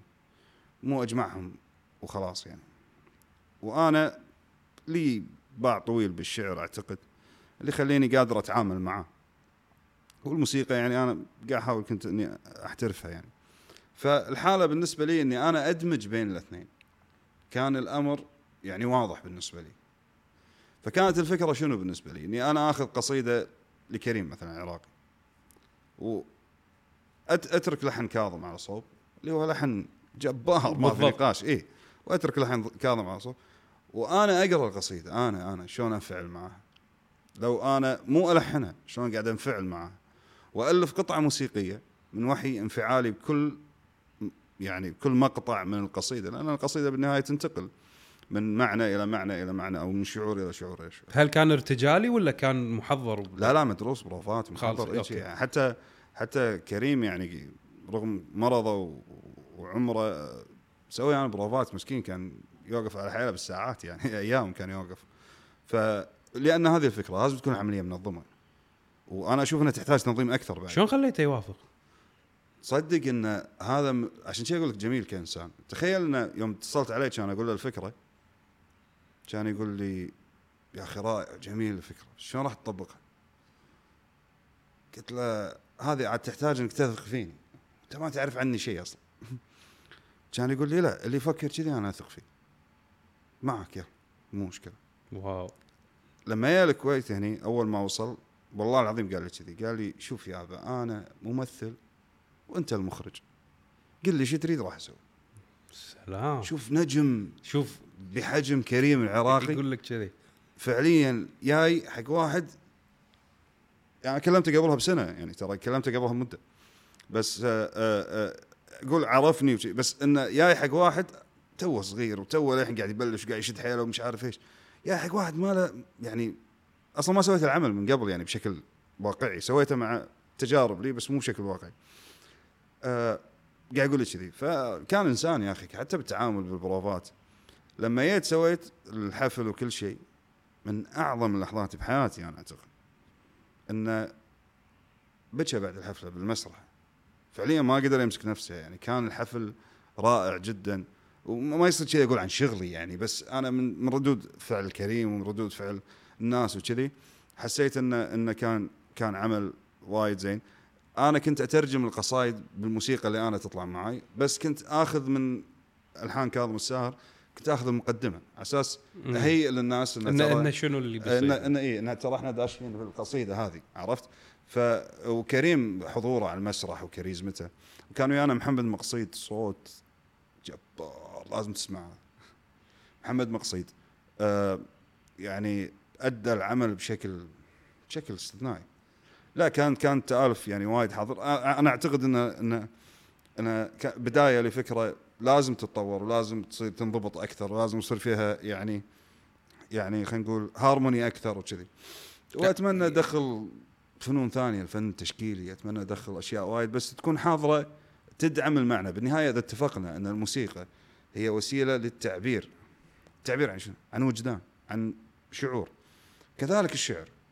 طيب نقدر نخليهم اثنينهم قاعد يوصلون خلينا نقول نفس الشعور. بمعنى إذا أنت كنت قاعد تقول لي قصة وأنا ألفت الموسيقى من وحي القصة بانفعالاتها وقاعد تنفعل معاها والايقاع قاعد يتغير مع مع الرذم إذا كان مضطرب متوتر قاعد تحس بالايقاع يتغير والموسيقى تتغير إذا كان سعيد ومرتاح ويتكلم عن أطفال الموضوع يتغير. قاعد أعزز المعنى دائما. لكن بنفس الوقت ما كنت أقبل إن أي أحد من الفنون يكون خلفية. إنه عرفت؟ يكونون يكملون بعض مو إنه واحد نجم واحد على. بعض اي بالضبط يعني فكرة إنه وهذا قاعد تصير وايد يعني ما أدري إيش قاعد يسوون كذي أنا أصلا انطلقت من فكرتي بسبه لما شفت هالمنظر اللي هي يجيب عازف عود يدندن ورا وشاعر. يقول يرتجل عازف العود ما له شغل بالقصايد مو قاري قصايد بس يقعد يسوي أجواء ورا background ولا مثلا واحد يسوي فيديو مثلا شاعر يسوي فيديو بال- بالإنستغرام مثلا يصور نفسه ويلزق أي موسيقى شي خلفية يقصر عليها ويلا يدزه هذا نشاز فكري. هذا نشاز بالمعنى. إذا كان بتيجي تقول يعني نفس أغنية عبد الكريم مثلا. ريال مفكر حيل. مفكر مفكر يعني يعني شايف شايف تعقيد شعور التحرير بالنسبة حق الكويتيين. إيش كثر معقد الشعور؟ مو فرحة. لا مو بس فرحة. لما أنا لما ذكرت مثلا يدتي الله يطول عمرها إنه توفت عمتي قتلت. عمتي ب 26 فبراير يوم التحرير. قتلت شهيدة طيب هذه الإنسانة اللي قتلت بنتها البكر شهيدة إن شاء الله يا رب آمين آه بيوم التحرير شنو شعورها؟ هو فرح هو حزن هو. ترى كل كويتي نفس الشيء صح حتى لو طقع عليه شعور الفرح بالخبر لكن أعتقد انه ما كانت مدة طويلة لين يلاحظ الخراب اللي دار مدار لين يلاحظ لما تصحى من الحلم اللي أنت اي اي تعيش يلاحظ. وترى مو مدة طويلة إذا ما كانوا حاضرين مع بعض قاعد يبكي ويضحك بنفس الوقت. فهذا الشعور المعقد ترى لقيناه بطل النهار. صح. ذاك لما قدم الموسيقى المقدمة بمقام النهاوند أغنية وطنية شنو تقدم لي إياها بمقام نهاوند ما يصير. ما يصير. هذا مقام حزين داخلي لكن الرجل يدري هو قاعد يتكلم عن شنو. ولما دخل في الغنى دخل في مقام العجم اللي هو مقام لكن عبد الكريم ما أدى بشكل العجم الفرايحي لا ما يبي يطلعك من حالة ال... ال... ما يبي يعيشك يعني فرحة وهمية. يبي يعيشك فرحة حقيقية. اي فرحة ألم. اي اي بالضبط. فرحة فيها فرحة كان ثمنها وايد غالي.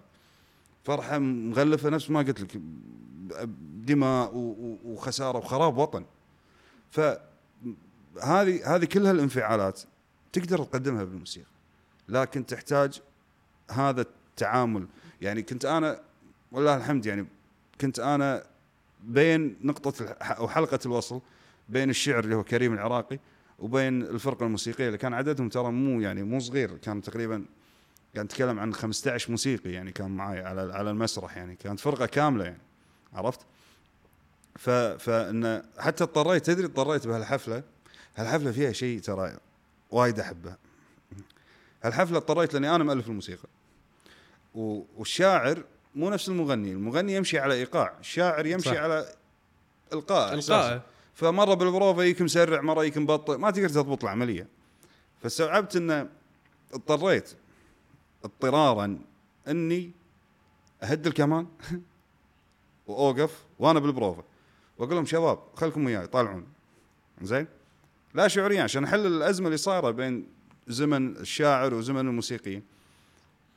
واضطريت إني أنا أصير قائد الفرقة المايسترو فيها. واضطريت اني اشيل جزء كبير من عزفي. يعني بال بال بال بالموسيقى كنت حاط وايد فقرات إن أنا أطلع سولو فيها كمان يعني. شلت ما أبالغ 75% من عزفي بال بال بالحفلة. عشان أضطر إني خلاص أقود الفرقة وأحل الأزمة. لاني أنا كنت حلقة الوصل. أنا اللي حافظ القصايد. حفظ. زين الموسيقى ما ترى ما له شغل يمكن عادي مو قاعد يسمع. مر... إيه مركز مركز بآلته ما له شغل ما قاعد حتى يمكن ما يسمع أه بنفس الوقت أنا ما أقدر أضبط إلقاء ش... شعري على إيقاع. ما أقدر أخلي كريم بالوقت يمشي. والموسيقى نفس ما قاعد أقول لك هي علاقة الرياضة بالزمن. صحيح. الزمن لازم يكون حاضر. فاضطريت إني أكون المايسترو. تصدق ذاك خلقي؟ ليش؟ مع إن هذا يعني المكان هذا قد يعتبر يمكن أكبر مكان يطمح له أي موسيقي. هذه ما أدري أنا أشوف نفسي عازف بس. يعني لو أختار إني أنا أكون موسيقي ولا أكون أي شيء بالموسيقى يعني راح أختار إني أنا أكون عازف. مو مو مو شيء ثاني. يعني ما حبيت الوضع. يعني وترى هذه نفس فكرة الصيدلة يعني يوم رحت بصير طب ولا ص- لا لا بصير صيدلة ليش؟ ابى اصير باحث علمي ما ما طبيب ما أدري شو.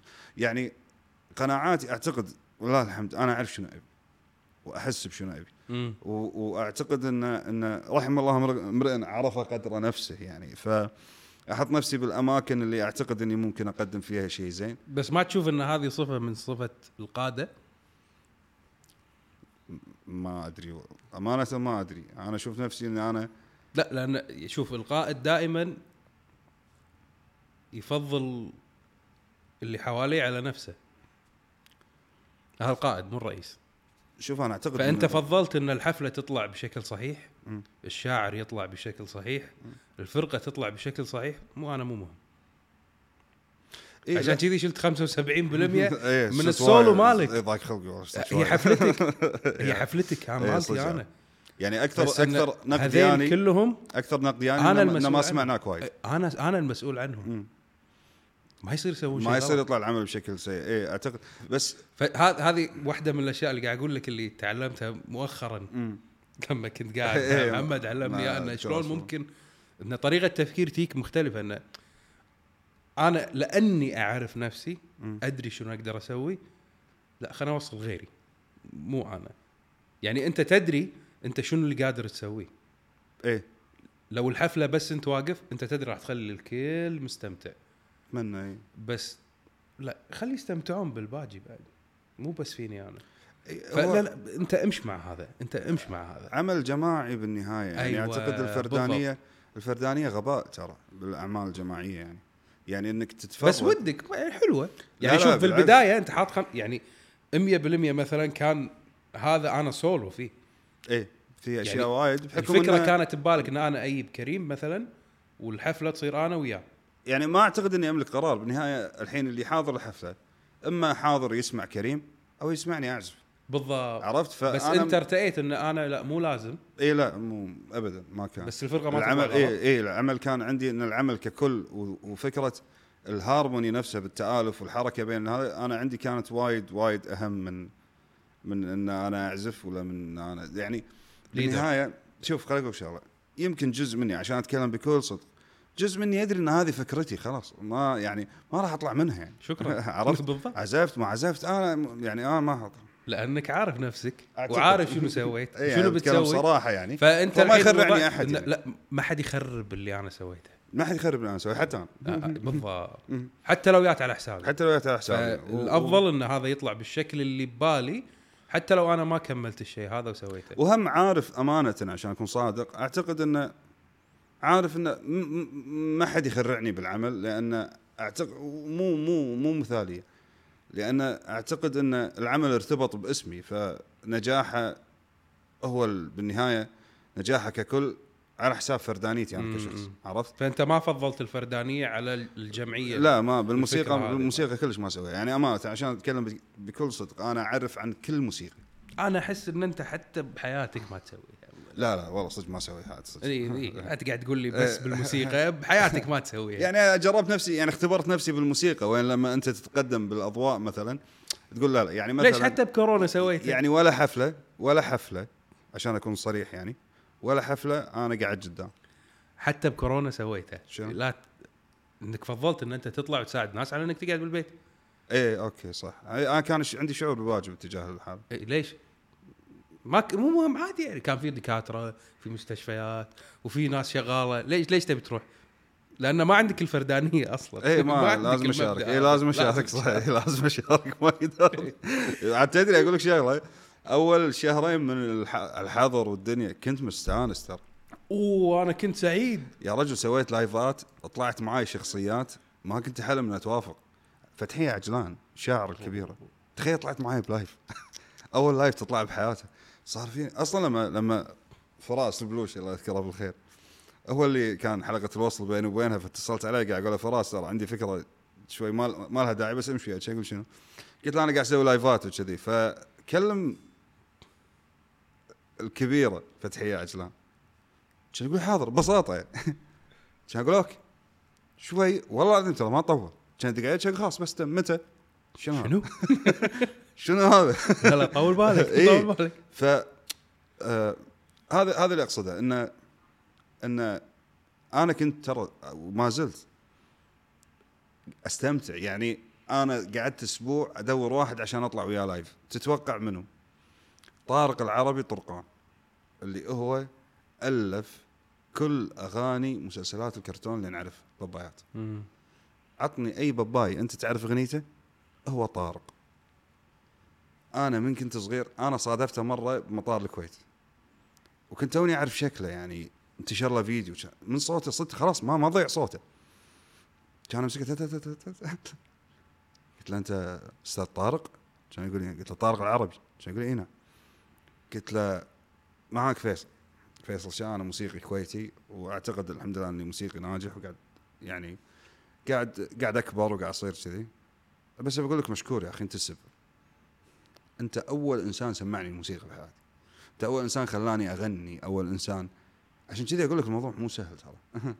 مو سهل مو سهل. يعني تخيل واحد مثل طارق ما كان يدري إنه لما يغني لما لما يلحن أغنية في جعبتي حكاية ولا ولا يلحن الكابتن ماجد ولا أي باباي خلصني. ماوكلي أي أي شيء أي شيء. زين آه إنه بسبب هذا اللي سواه إنه راح يطلع جيل كامل. ويطلع موسيقى يطلع موسيقيين منا يشعرون بالامتنان حق أعماله.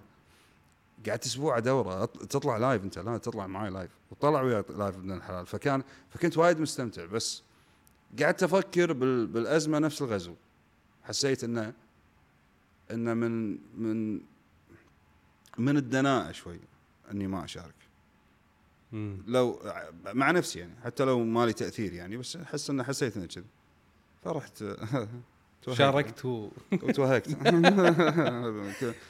كل يوم أهدد بالاستقالة. آه في في شيء ما أدري إذا تبي تسولف فيه ولا لا حالتك اللي مريت فيها. اللي انعميت. إيه. اي شوف أنا على مر السنين عشان اكون شوف أنا ما ما أنحرج من من من من أمراضي ومن من مشاكلي ومن ولا أقولها بشكل يعني استعطاف ولا عشان أثر بحد ولا عشان شيء أنا أقولها كتجارب. واللي يستفيد منها خير على خير راح يكون سعيد. واللي يشوفها سخيفة ترى ممكن قد تكون سخيفة يعني. بغض النظر حتى شنو شنو عمق التجربة يعني. لكن أنا على مر السنين آه، صحتي ما خدمتني كلش. يعني سواء بالعشرينات وسواء الحين بالثلاثينات يعني. آه، شوف أنا بتكلم الحين عن تجربتين. تجربة جديدة هذه أول مرة أتكلم عنها. مم. التجربه اللي انعميت فيها أنا تكلمت فيها يمكن كنت قعدت سنين ترى ساكت وساكت لأني كنت حذر جدا جدا إني أتكلم عن هالسالفة لأني كل ما أتكلم مع إنسان يتعاطف معي وأنا أكره السالفه أنت يعني- تحب الناس تأخذها منك كتجربة ما تأخذها كتجربة. منك إنه إيه. مسكين والله لا ويشوف أعمالي أعظم ما له شغل يعني شايف فكرة الحين لما واحد مثلا يتخرج من دكتوراه. بزمن ال social media الحين قاعد تشوف إيش كثر يتخرجون من دكتوراه يوميا. مم. فأصبح التخرج من دكتوراه مثلا مو عمل عظيم يعني اللي إنجاز اللي نفس قبل مثلا قبل ال social media. لأن محيطك ضيق ما في وايد ناس. متخرجين كذي فيقوم يخلق معاناة. إني برغم كذا وبرغم كذا وبرغم كذا إن أنا صار دكتوراه. فيصير إنجازه وايد أكبر. فكرة أنا انعميت وأنا مريت بسنتين كنت أعمى تماما. هذه الفكرة فجأة ما لها شغل. فادتني وضرتني. يعني فادتني إني أنا صرت موسيقي وايد أحسن. قعدت سنتين ما أشوف بس أسمع. ف وكنت أعزف عندي وقت الأرض كله. عرفت؟ آه هذا بالوقت اللي كنت تدرس فيه؟ هذا كنت ك- سنة ثالثة صيدلة. بالبكالوريوس. أنا أنا اوريدي أنا لما انولدت كان عندي حالة وراثية اللي هي غشاء القرنية اللي هي العدسة الأولى. القرنية هي العدسة الأولى للعين اللي هي يضرب عليها الضوء اللي يحمل الصورة فتجمع الضوء وتكسره على الحس العصبي اللي يترجم اللي يوصل الصورة عشان يترجمها المخ. عشان كذي في ناس عندهم قصر نظر وبعد نظر اللي هو شنو؟ يا أما القرنية تعكس أو تكسر الضوء قبل العصب الحسي أو. بعده فقصر نظر وبعد نظر. فتكون الصورة مو واضحة. أنا انولدت القرنية هذه غشائها رقيق جدا يعني قد يكاد يكون ولا شيء. مقارنة بالإنسان الطبيعي. وهذه حالة وراثية نادرة جدا يعني. فرحت بسوي عملية الليزك تصحيح النظر. أنا كان من المفترض إن بالثلاثينات أفقد النظر وشوي شوي. لأن كل ما تكبر إذا كان الغشاء رقيق يضعف. يبدأ اي يبدأ ينعفس. يتشفى عرفت؟ أو يتشقق. صح. فكان من المفترض يعني إن هذه الحالة اسمها keratoconus اللي هي القرنية المخروطية أو القرنية آه، المشوهة ال irregular غير منتظمه فكل ما تكبر يعني يخترب انتظام القرنية وكان المفروض من المفترض بالعمر اللي أنا فيه الحين أفقد البصر شوي شوي. بس عاد لما تكون بهالطريقة يمديك تلاحق الموضوع. أنا لا اللي صار معي إن كان عندي هالحالة هذه وهي حالة نادرة جدا يعني. لأن ولد عمتي هم عنده الحالة فهي بعائلتنا يعني. أه سويت عملية ليزك تصحيح النظر. وفكرة الليزك هي حرق القرنية بحيث إنها تحرق زاويتها عشان شنو؟ عشان. تعدلها وت... اي عشان انكسار الضوء يكون على العصب على العصب. إي، sorry ف حرق القرنية وغشاء أصلا كان رقيق ورايح فانتلفت القرنية فخلاص ما يعني أنت ما عندك قرنية تعكس فكنت أعمى بمعنى أني كنت أشوف إذا نهار أو ليل بس عرفت الفكرة؟ يعني ما كان ظلمة إذا دخلت مكان في ليت تدري نهار. إنه في ليت. أدري إنه في ليت بس ما أشوف الصورة يعني. وإذا دخلت مكان ض... وإذا صار مكان ظلمة أدري إنه ظلمه الوضع. بس هذا اللي أقدر أميزه يعني بالنظر. ما سوى ذلك ما كنت أقدر أشوف يعني. فلما أنا حتى هذا رجعنا عن موضوع الكوميديا و... أتوقع شو اللي أنقذني من الحالة هذه؟ بجانب الموسيقى. نكتة. والله قمت أتمسخر على الوضع. قمت تطلع نكت علشان أقول لك شغلة تدري أكثر واحد كنت أقعد وياه منو؟ أقعد وياهم منو؟ كانوا ربع الفنطاس. مم. تخيل في واحد منهم جمعان العازمي أتمنى الحين أتمنى يشوف البودكاست هذا. هذا صديق عمر يعني. جمعان كان يناديني عميان. أنت يا عميان سوي ك- كان كذي. كنت أقعد مع هذيل. عشان؟ يطلعونك من الحالة هذه. أو حالة إن أنت تكسر إنه- الخاطر. هذه هذه هذه كانت مسكين. ما كنت كانت أمي الوحيدة اللي يحق لها. بس. بس. ما سوى ذلك وساعتها كنت شوي. يعني تتضايق من داخل بس إن الوالدة اي خلاص. بس إن أيوه الوالدة خلاص. يعني خواتي أبوي ما حد. نبرة تعاطف لا أسمع. لأن ما راح أسوي شيء اللي راح أسويه إنه ما أبي أشوفك. يعني ما أبي أقعد معاك أنت. أنت أتوقع من الناس اللي خلاص الأمر صار صار. يعني شنو بيده أول يسوي شوف أول شهرين ثلاث شهور ما كنت متحمل. ما كنت مهيئ أصلا. يعني. أنا كان. منطلق وماشي وحياتي سعيدة وماخذها طرب. أه دخلت يعني بمشكله بهذا الحجم أول ثلاث شهور تقريبا. ما أدري شلون أتعامل مع الموقف يعني. أنا كلش ما كنت مهيئ. ما أعتقد كنت بالقوة. اللي يمديني أفكر أصلا شلون أتعامل مع الموقف. شفت نفسي لا شعوريا قاعد أستعبد. شفت نفسي أميل للناس اللي اللي اللي تعاملني ب كنا عادي. نعمت يلا خلينا نكمل اليوم. عرفت؟ أه لأن أعتقد انه لو شفت الموضوع جد نواف كنت راح نهار يعني. صح. يعني ما كان عندي أي حل ثاني إني أنا أصلا أه أه أه أتعامل فيه. فهني النكته ترى السلاح خطير جبار. أوف سلاح يعني أه، كونديرا ذكرت أعتقد الموضوع من قبل انه أهم سلاح في الحياة إنك ما تأخذه على محمل الجد. مم. وأنا أنا أصلا أنا نفس الشيء يعني أنا وايد في أشياء مريت فيها بحياتي الساركازم سركازم هي اللي هي اللي طلعتني من أصلا من أجمل الأبيات والأغاني اللي أحبها اللي هي يقول سوف تلهو بنا الحياة وتسخر. فتعال أحبك الآن أكثر. ترى هذا قانوني بالحياة يعني. ترى راح صح. فأحس ان ان وترى بعدين لأن مدة طويلة سنتين ترى. بعدين صار الإنسان يتعود ويتأقلم غصبا عليه لدرجة إنه ما حق تحس بالتعب إلا بعد ما تشافيت. يعني ما كنت أدري شنو قاعد أمر فيه. كنت فيها. غير لما تطالع مشهد من برا غير لما تكون داخل صح فأنا كنت أقوم من النوم كنت أدور أكلي كنت شلون أفكر شلون أتعامل مع الدري كنت شلون أتعامل لما أقوم من الفراش هذا كله قاعد أفكر كأنك إنسان جديد قاعد تنولد تتعامل مع ش- قاعد أتعامل أشياء كلها شيء بشكل أنت مختلف إيه. مو فمو فاضي أصلا أفكر شنو قاعد بديت. تحس بقيمة الحواس اللي عندك صح؟ آه بوجودها بفقدها ب يعني مثلا أنت ممكن كنت قبل تسمع بس ما قمت تسمع نفس ما كنت تسمع أيام ما كنت ما كنت تشوف.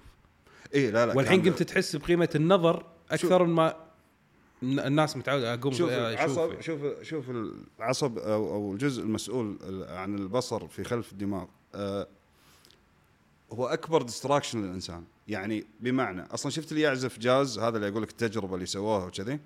استوعبوا انه لما ينشط عنده ال temporal lobe right temporal lobe يغمض. ال optical area تنطفي آه، تقل نشاطها عرفت؟ لأن فعليا آه، هو حتى وهو مبطل عينه ما قاعد يشوف ترى.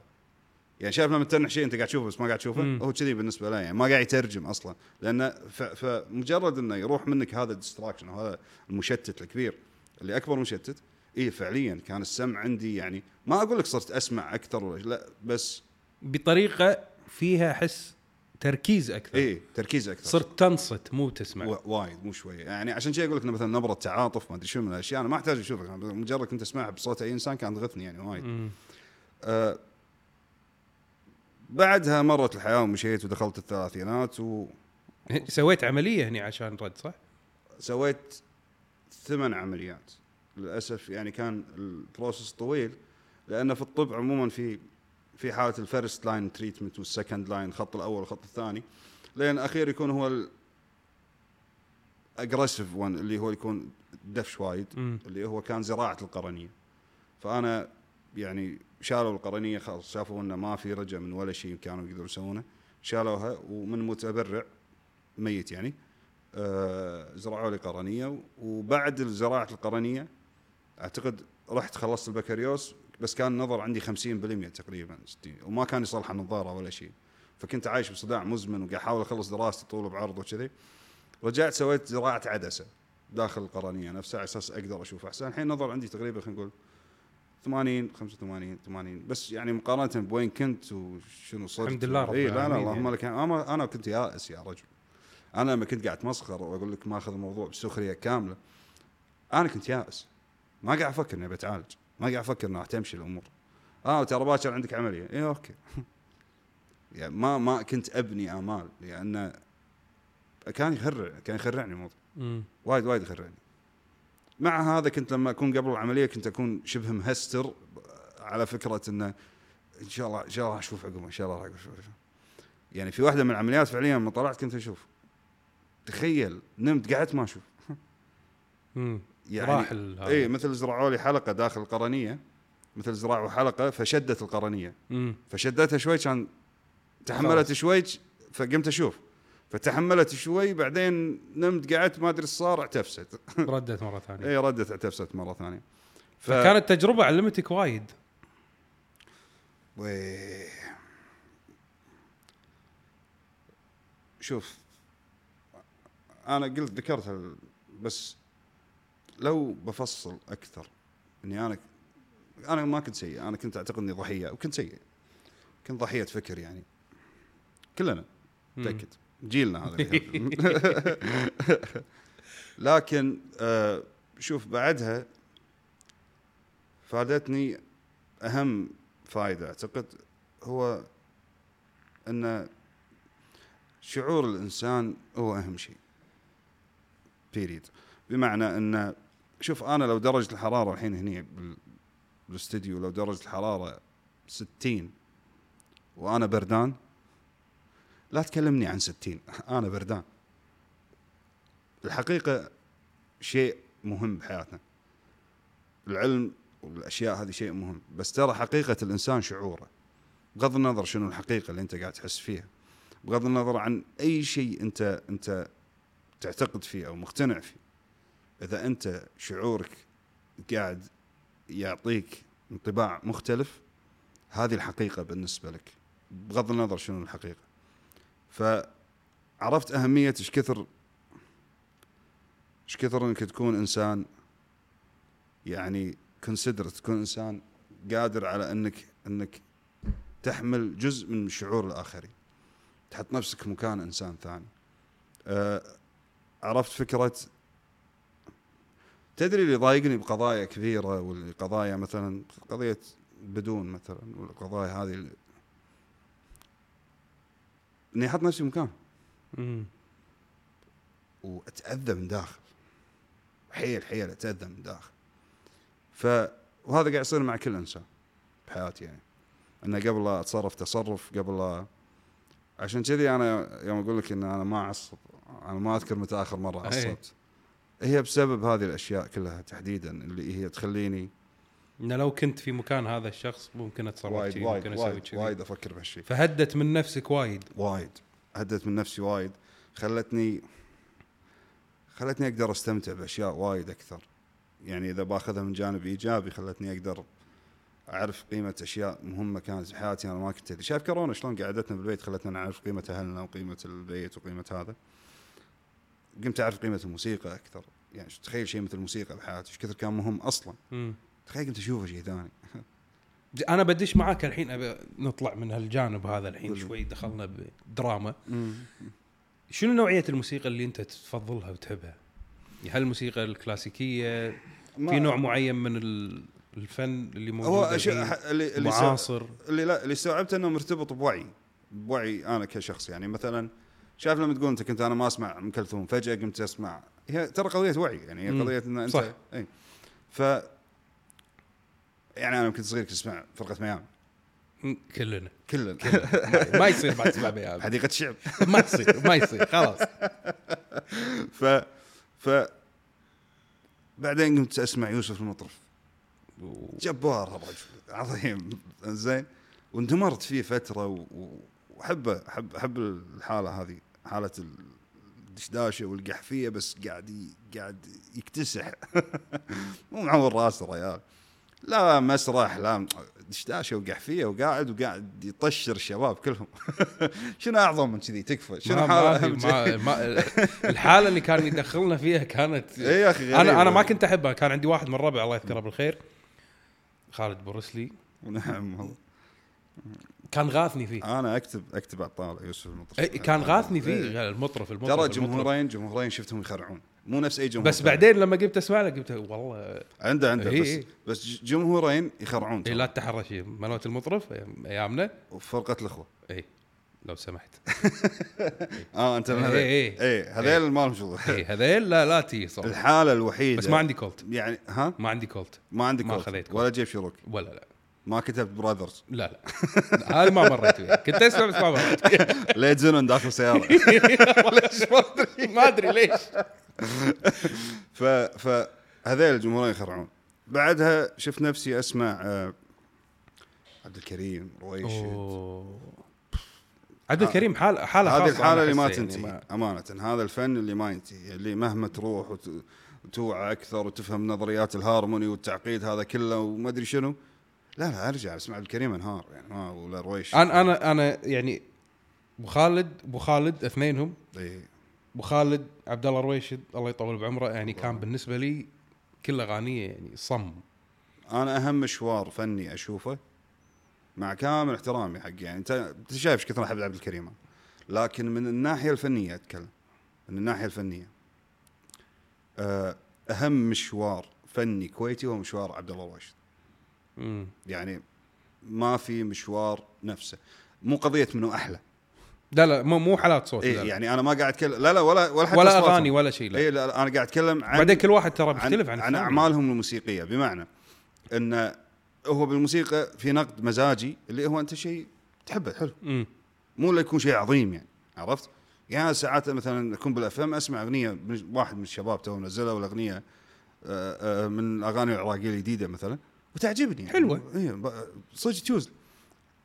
آه هذه عجبتني بس انه على النقد الفني لو بفصل فيها راح أبين لك انه هي فن هي هي حالة ضعيفة تعتبر. فأنا مو قاعد أتكلم مزاجيتي. أنا قاعد أتكلم بنقد فني بحت. إن مشوار عبد الله رويشد يحتوي على تنوع مخيف يا رجل. صحيح. والنقلات. أك أكثر من أي مشوار ثاني مر على الكويت. يعني مرحلة الثمانينات تخرع. عبد الله مم. تعاوناته مع عمار الشريعي أوه. مسعور استحملك وما أدري شنو. وغير تعاملاته مع راشد الخضر وسليمان الملا. بعدين بالتسعينات يوم دخل مع خالد الشيخ تصور وسلمني بشوق. د- دمر الدنيا دمر وكل هذا ترى أنت على المستوى الفني الموسيقى ترى كل هذا مختلف تماما يعني. صحيح. هو كل حقبه وكل شيء كان فيه يعني يغني صوت بعدين يرد يغني لك سماري بعدين يرد يغني كل شيء عبد الله الرويشد أنا يعني أنا أنا. ما سمعت مثلا عبد عبد الكريم غنى صوت. أو مثلا أغنية. مثل اليمنيه مثل أنا بتبع قلبي. مثلا. عرفت؟ الفن العدني مثلا. تخيل رايح حق واحد رايح حق واحد زين يمني. والله نسيت اسمه. بمحضار كنا أتوقع اللي لح مو متأكد.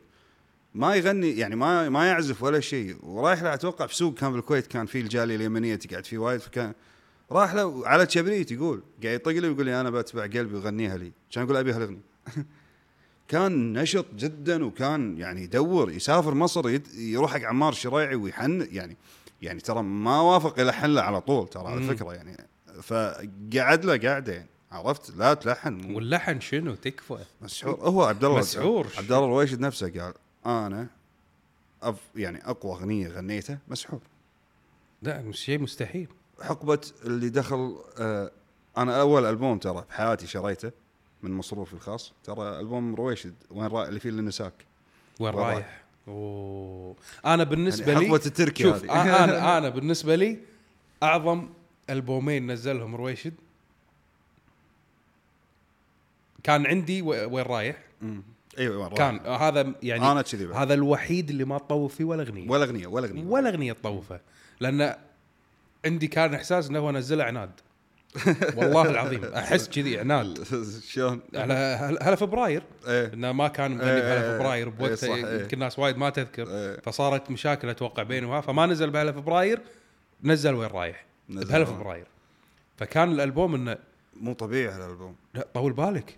لا لا بعدين لما رديت أسمع اكتشفت إنه وينك أقوى منه.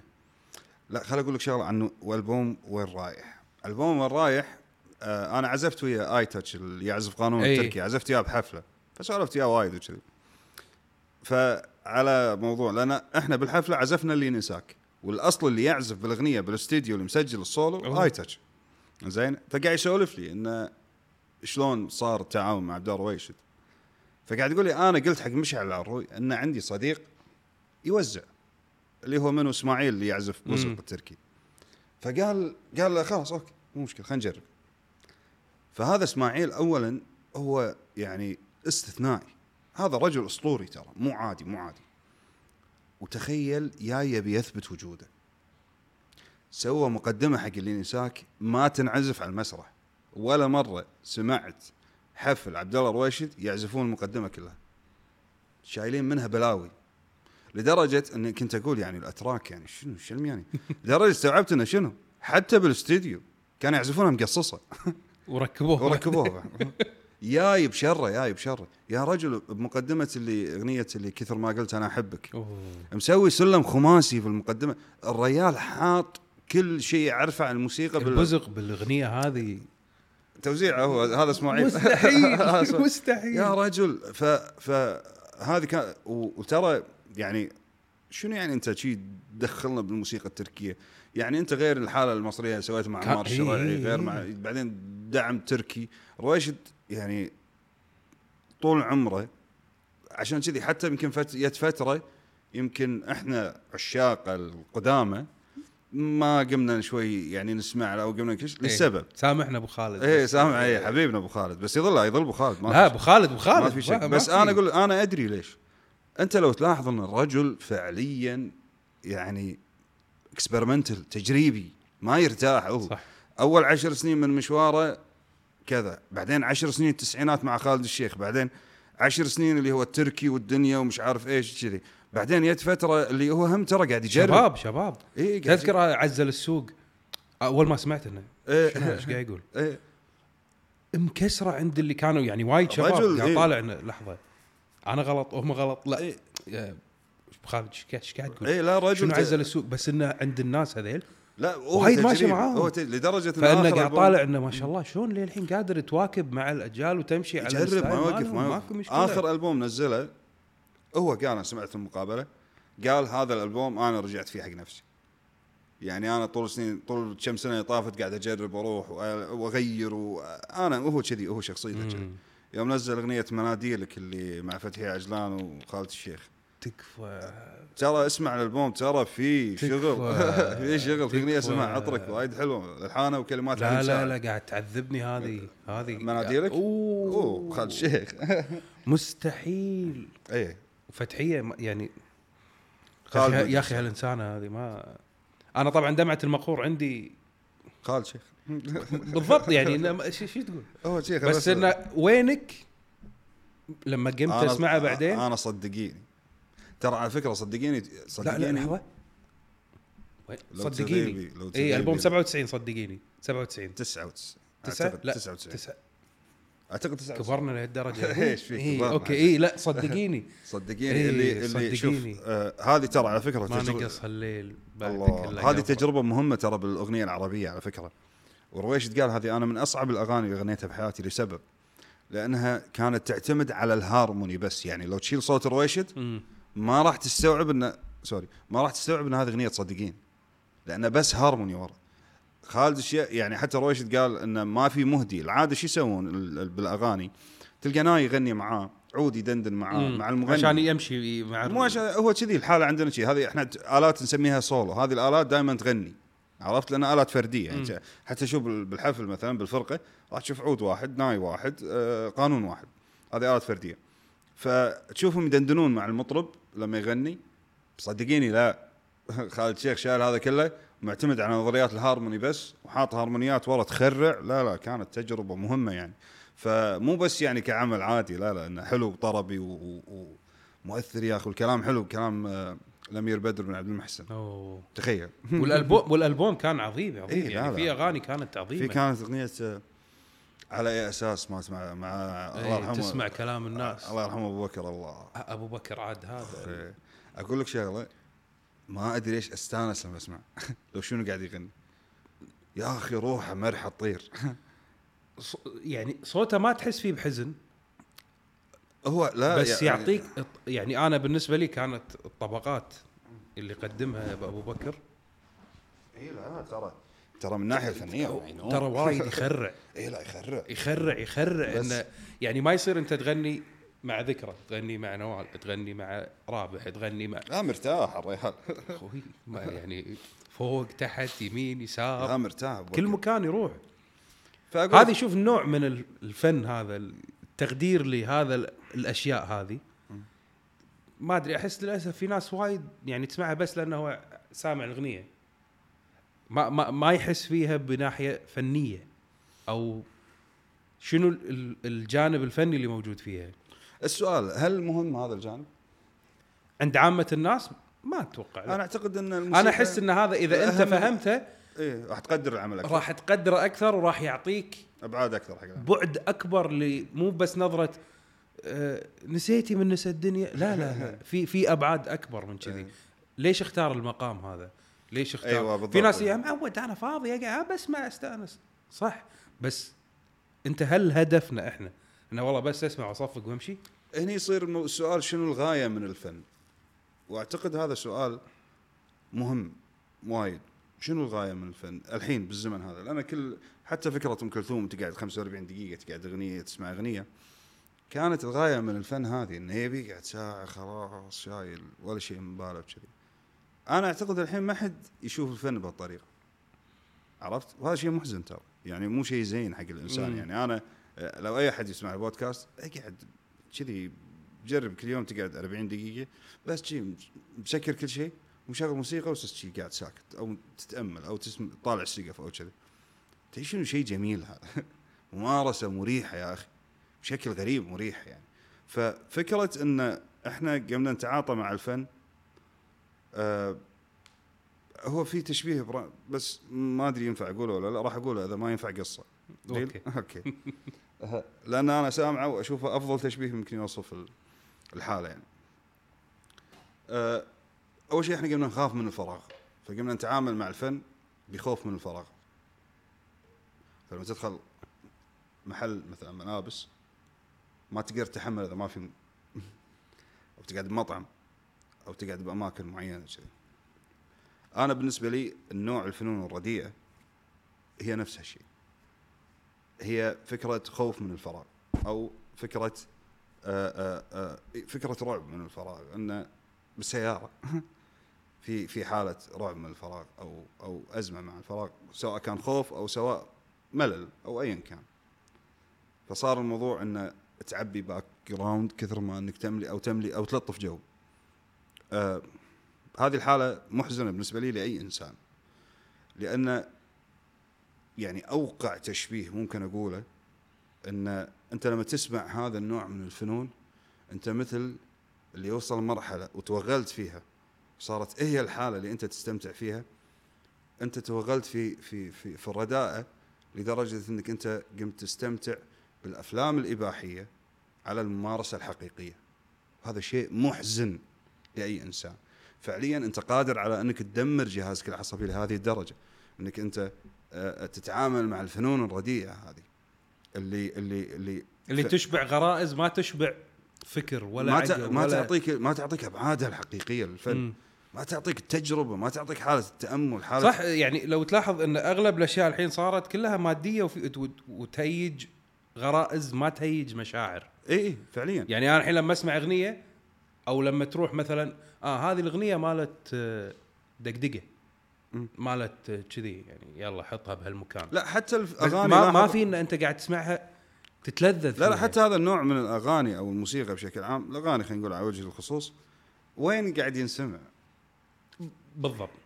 تهيج غرائز. إي يعني الحالة آه، بالنسبة لي أنا أشوف للحين أنا ما أقبل إن أحد يمنعهم ولا أقبل إن أحد بس نقد ما في شيء.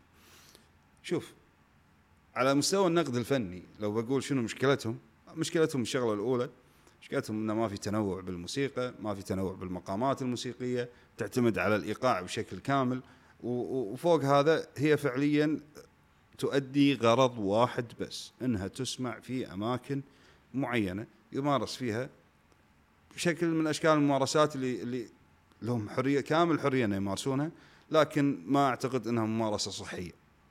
تمام؟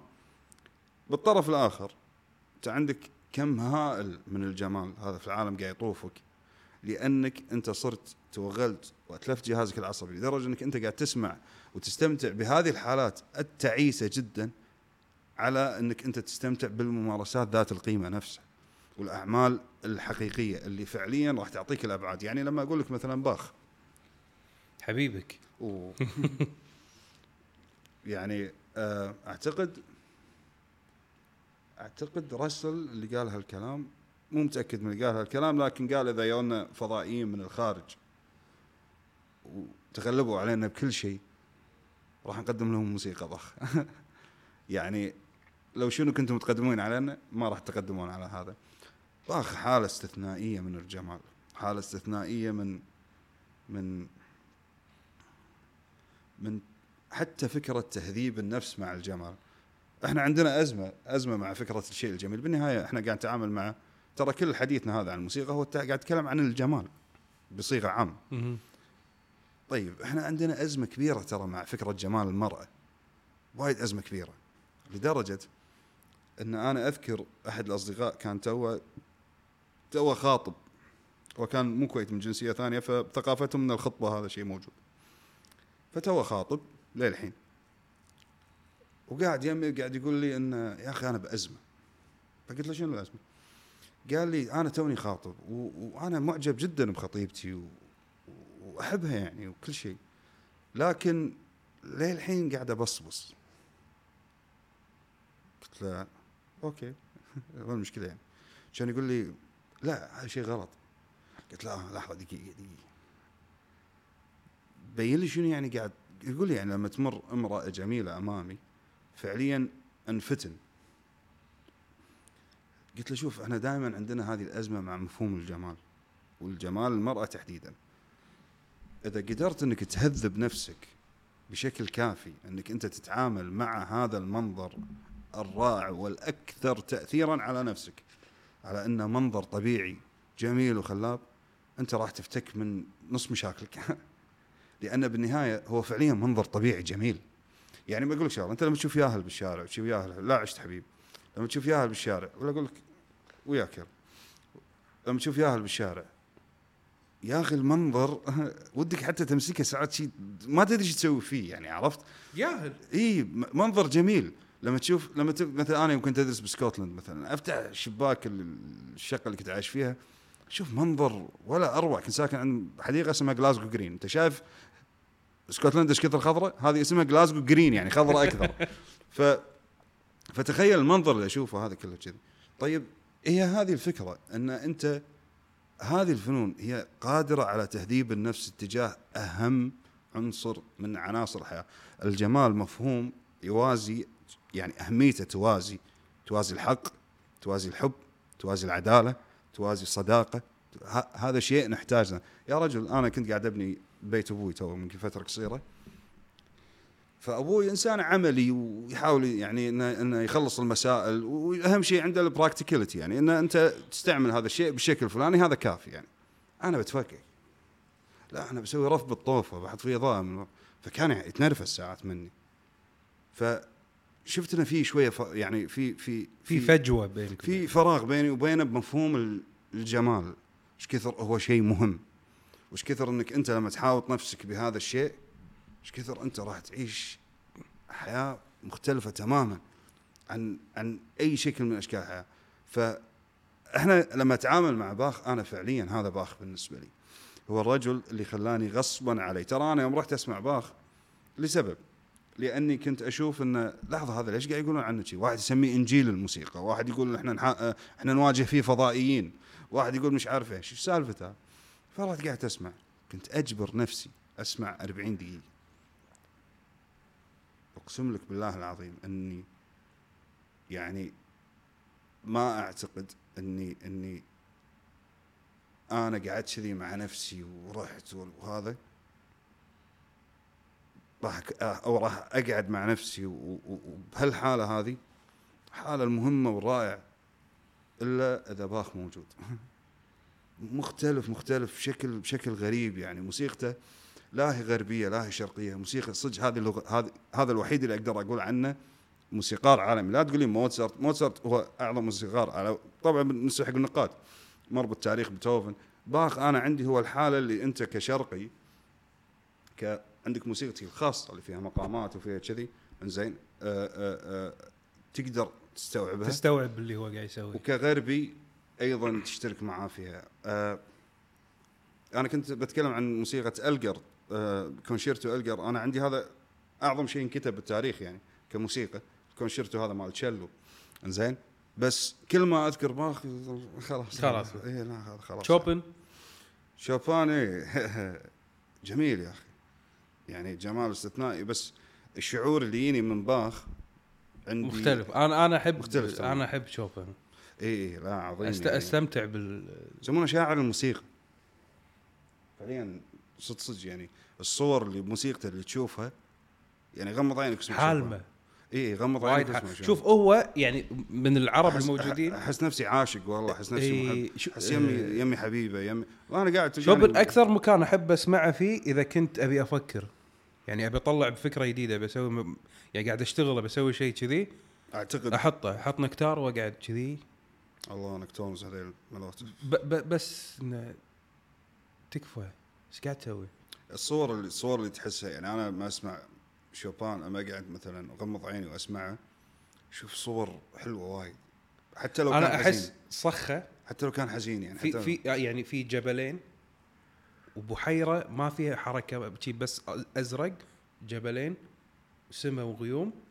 وأنا قاعد شي على هضبة كذي على جبل شيء شي. ما ما ما أسمع ولا شيء. بس أسمع الموسيقى مالته تسمع الموسيقى. والمنظر يعني هذا اللي أشوفه. إيه لا فهذا المنظر تخيل يعطيك شنو ال- الفكر وين تروح. تبي أقول شيء غريب؟ أنا أحس فيه لما أسمع. يعني كل مؤلف شلون يأثر فيني؟ يأثر بشخصيتي لدرجة إن لما أسمع شوبان أحس نفسي مثلا إنسان رومانسي حالم عاشق إي إي، كاشخ كذي عادي. أنا قاعد بجامه أحس نفسي كاشخ حتى كلامي تلقى يتأدب يصير يصير خفيف و أسمع باخ أحس هل نفسي تحتسي القهوة؟ اي عرفت كذي أحس نفسي شيء pipe مو سيجاره بس أسمع باخ لا أسمع باخ. باخ ألو... يعني الوحيد اللي اللي نواف أدخل بالجانب الجميل داخلي اللي أنا ما أدري عنه. أنا داخلي ناقد حقير. سيء جدا ناقد اللي داخلي. يعني دائما يحسسني ان أنا اسوء إنسان على وجه الكوكب. باخ خليني خليه يستريح شوي هذا. اقعد شوي. يهدى طيب، عني. شوي. خليني فعليا أدخل بحالة مع نفسي حالة شنو أجمل مقطوعه عندك؟ بارتيتا. هي هي اللي هي اللي دخلتني معهد الموسيقى على فكرة. أنا دخلت معهد الموسيقى مو عشان شهادة ولا عشان أنا دخلت معهد الموسيقى ابي اتعلم صدق. وكنت تاخذ شيء- اكاديميا. اي وكنت لا لأنه باخ موزارت هذا ما صعب أتعلمه من نفسي كوني أنا متعود على الموسيقى الشرقية مم. فكنت أحتاج أحد يوجهني أكاديمي يعلمك أكاديمي شلون- يعلمني شلون أنا أقدر أبني بناء لين أوصل لمرحلة أعزف الموسيقى الكلاسيكية. البارتيتا D minor، minor عندهم ال scale minor اللي هو نهاوند مم. عندنا. فال D ري هي نهاوند ري من درجة الري.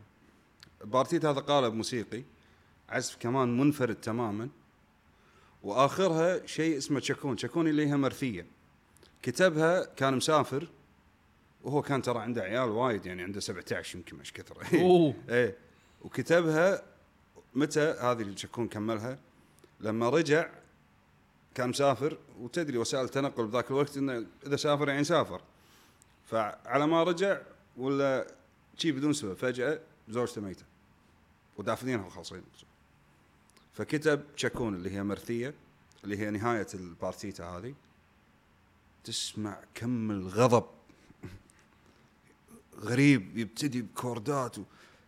اسمعها حتى هايفتس يعزفها. يعني هذا أحد أعظم عازفين إذا مو أعظم عازف كمان في في تاريخ الموسيقى الغربية.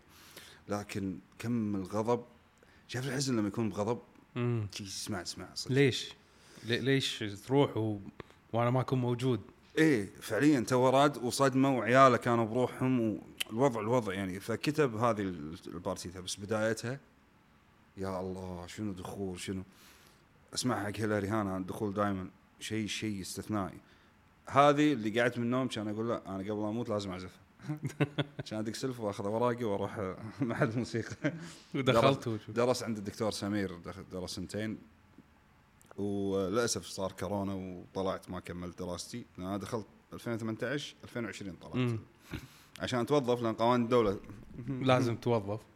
فاضطريت يعني إن لا قوانين الدولة تمنع الوظيفة والدراسة يعني مع بعض ف فاضطريت إنك تاخذ شيء على شيء عشان نكمل بالحياة تمنع الدراسة تخيل تمنع الدراسة بالضبط انه لازم. علشان هذه تاخذها لازم تاخذها من ناحية القانون ولو إيه وش أسوي بعد؟ أنا مضطر انه ما ما أبي أخالف القانون فصار هذا كله. ربك يسهل. ربك يسهل يا رب. تشوف الذائقة الفنية عندنا هابطة هبطت ما أقول لك هابطة يعني نزلت الحين عندنا ولا قاعد ترد مرة ثانية؟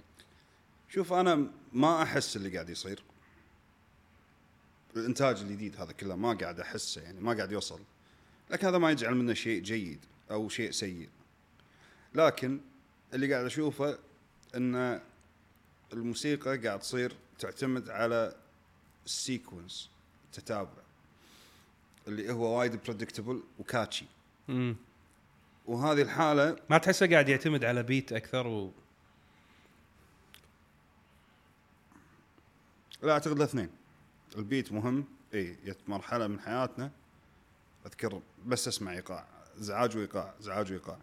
لا هذه فترة من عمرك أنت محتاجها. لا، لا، مو س- لا بشكل عام العشرينات. لا أنا أنا بدار مداري كنت أسمعها وايد يعني بالنهايه أنا عازف كمان فحتى فترة العشرينات ما كنت أرتاح حق هالحاله مم. لكن آه الفترة الأخيرة قمت أشوف فنانين مثلا مثل عبد المجيد عبد الله مثلا قام يكتسح قام يصير له جمهور من كل الأجيال. وهذا شيء زين يعني عبد المجيد نهاية فنان. آه قمت قامت تغيب شوية الأغاني اللي تذكرية هبه الأغاني ال- مو أنا يعني لما أقول أغاني عراقيه ما أقصد الأغاني العراقية العراقية ال- ذات القيمة يعني. بس الإنتاج هذا المعلب السريع. سريع. إيه اللي جابوه فترة. آه لدرجة إنه ذاك اليوم كنت قاعد أفكر فكرة أنا بقدمها كمحتوى يعني. كنت قاعد اسمع كنت قاعد أدور قاعد ابكي أسمع أغنية حق راشد الماجد. شنو ذاك خلقي؟ أنا ضايق بالي ضايق جوي ضايق وإيقاع بندري. إيقاع يعني صاخب وسريع وراقص وضيم الكلام و- و- و- شنو هن يعني جت فتره حتى فنانين كبار. هذا هذا هذا الإنسان غنى غنى المسافر. هذا الانسان غنى وحشتيني هذا غنى علمتني وشلون أحب. هذا رجل يعني يعني فنان خطير. غنى عمل مثال. فيت فترة اي جت فترة كانت لا كارثية. لازم نمشي بال وفي وايد فترة انظلموا فيها شباب وايد صح. كانوا فنانين. شوف من 2000 خلينا نقول اللي بلش الانترنت يدخل حياتنا بشكل جدي. ليه خلينا نقول ليه 2011 2012 هذه الفترة اللي بلش ال social media يطلع. هذه الفترة انظلم فيها ناس وايد لأن شركة الإنتاج وقفت قامت خسر وما في أي سبيل ثاني إن لأي فنان إنه يقدم اللي عنده. عرفت؟ فشباب فنانين مثل سعد البلوشي علي عبد الله آه، آه، مش كمان فهد الحداد ناس فنانين. صدق صدق يعني. عبد القادر الهدهود. فيصل الزايد. فيصل الزايد. كان في فنانين صدق يعني. جت بهالفترة. أحمد الحريبي عبد الرحمن. واي إي بهالفترة شباب يعني فنانين. ويستحقون يعني. فواز الرجيب بعد فواز الر- أحمد الهرمي. فواز مرزوق. آه بالضبط. آه عندنا بعد فرج غانم.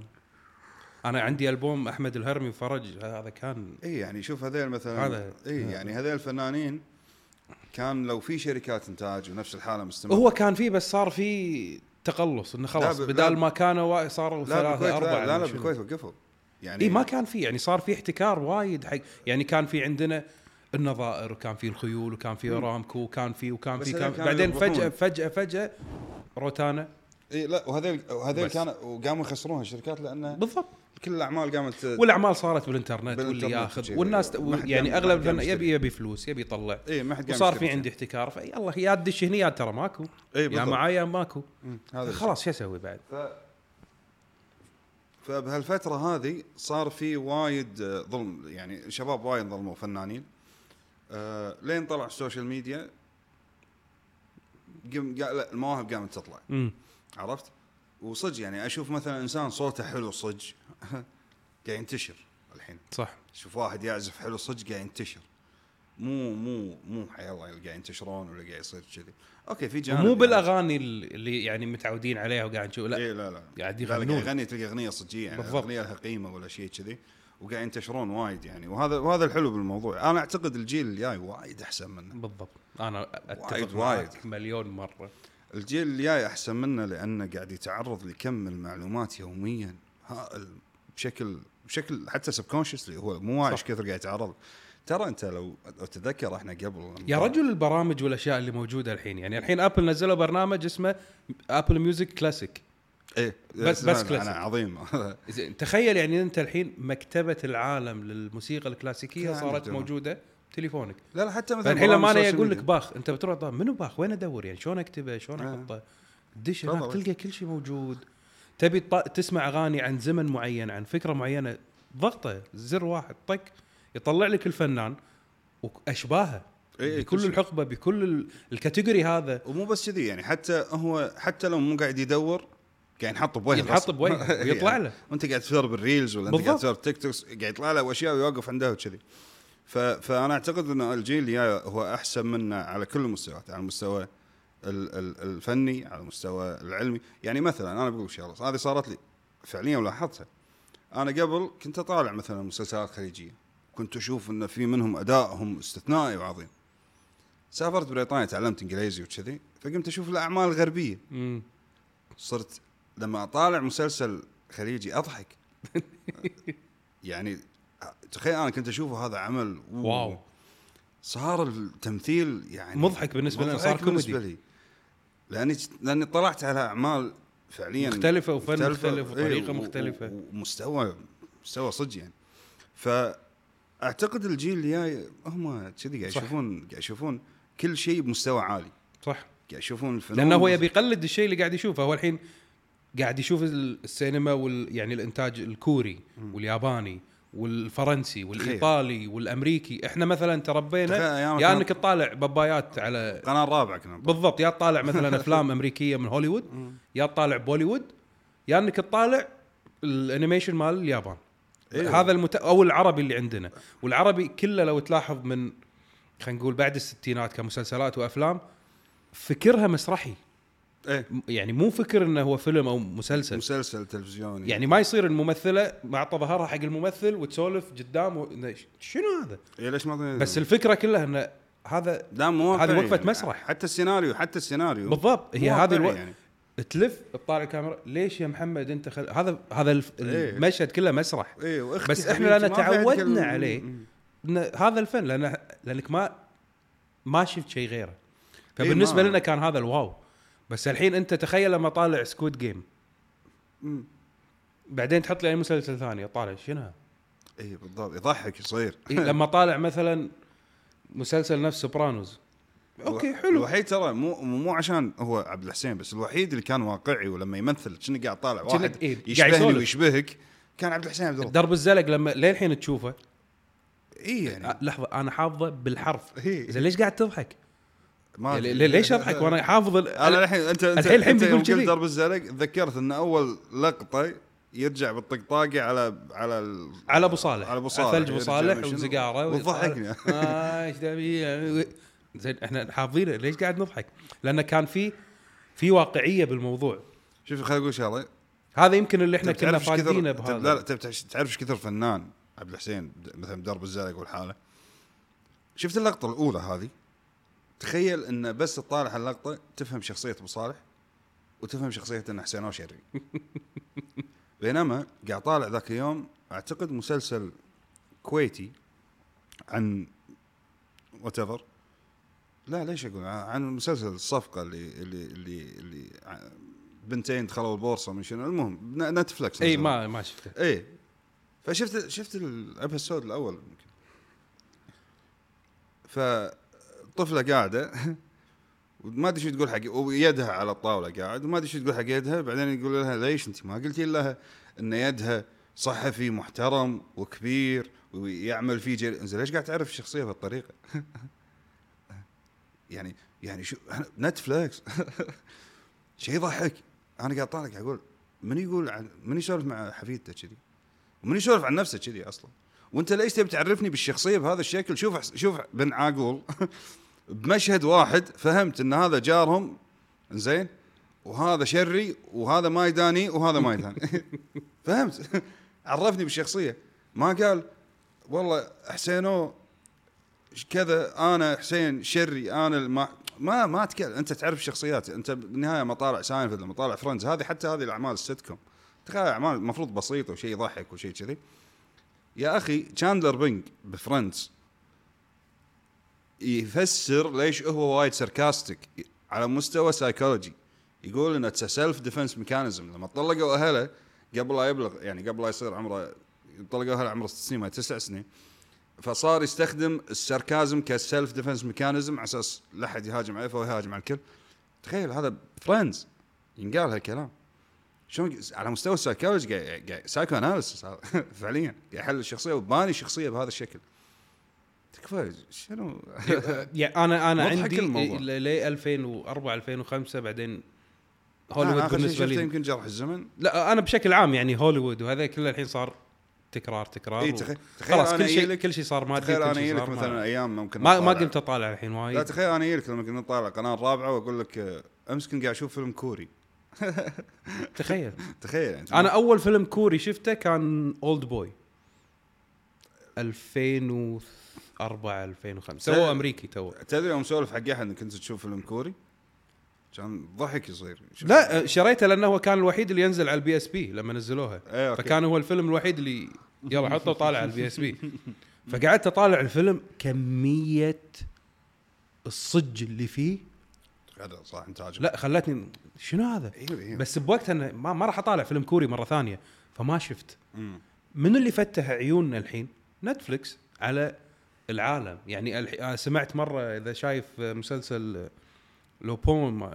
اسمه لوبين أتوقع لوبين هذه إي ما يعني ارسين لوبين اللي ال- يت... الخال اللي شو اسمه. شيرلوك مثل شو... لا مو شيرلوك هومز اللي يكون حرامي. ويبوق وكذي المهم. فقاعد يتكلم يقول Netflix أعطتنا مثل أولمبيات العالم فكل دولة تتنافس بقوتها بمسلسلاتها صدق تخيل طالع فأنت. لما تيجي تقعد تطالع تشوف إبداع هالناس لما تعطيهم بس نواف هذا أنا وياك بالثلاثينات. تخيل هذا من هو ياهل قاعد يشوف هذه المستويات. إي. يبدأ الموضوع اللي قاعد يصير بس ترى ما كان عندهم كذي يعني. شلون؟ كان عندهم وايد شيء مسخرة يعني مثلا. يعني كوريا بنت نفسها.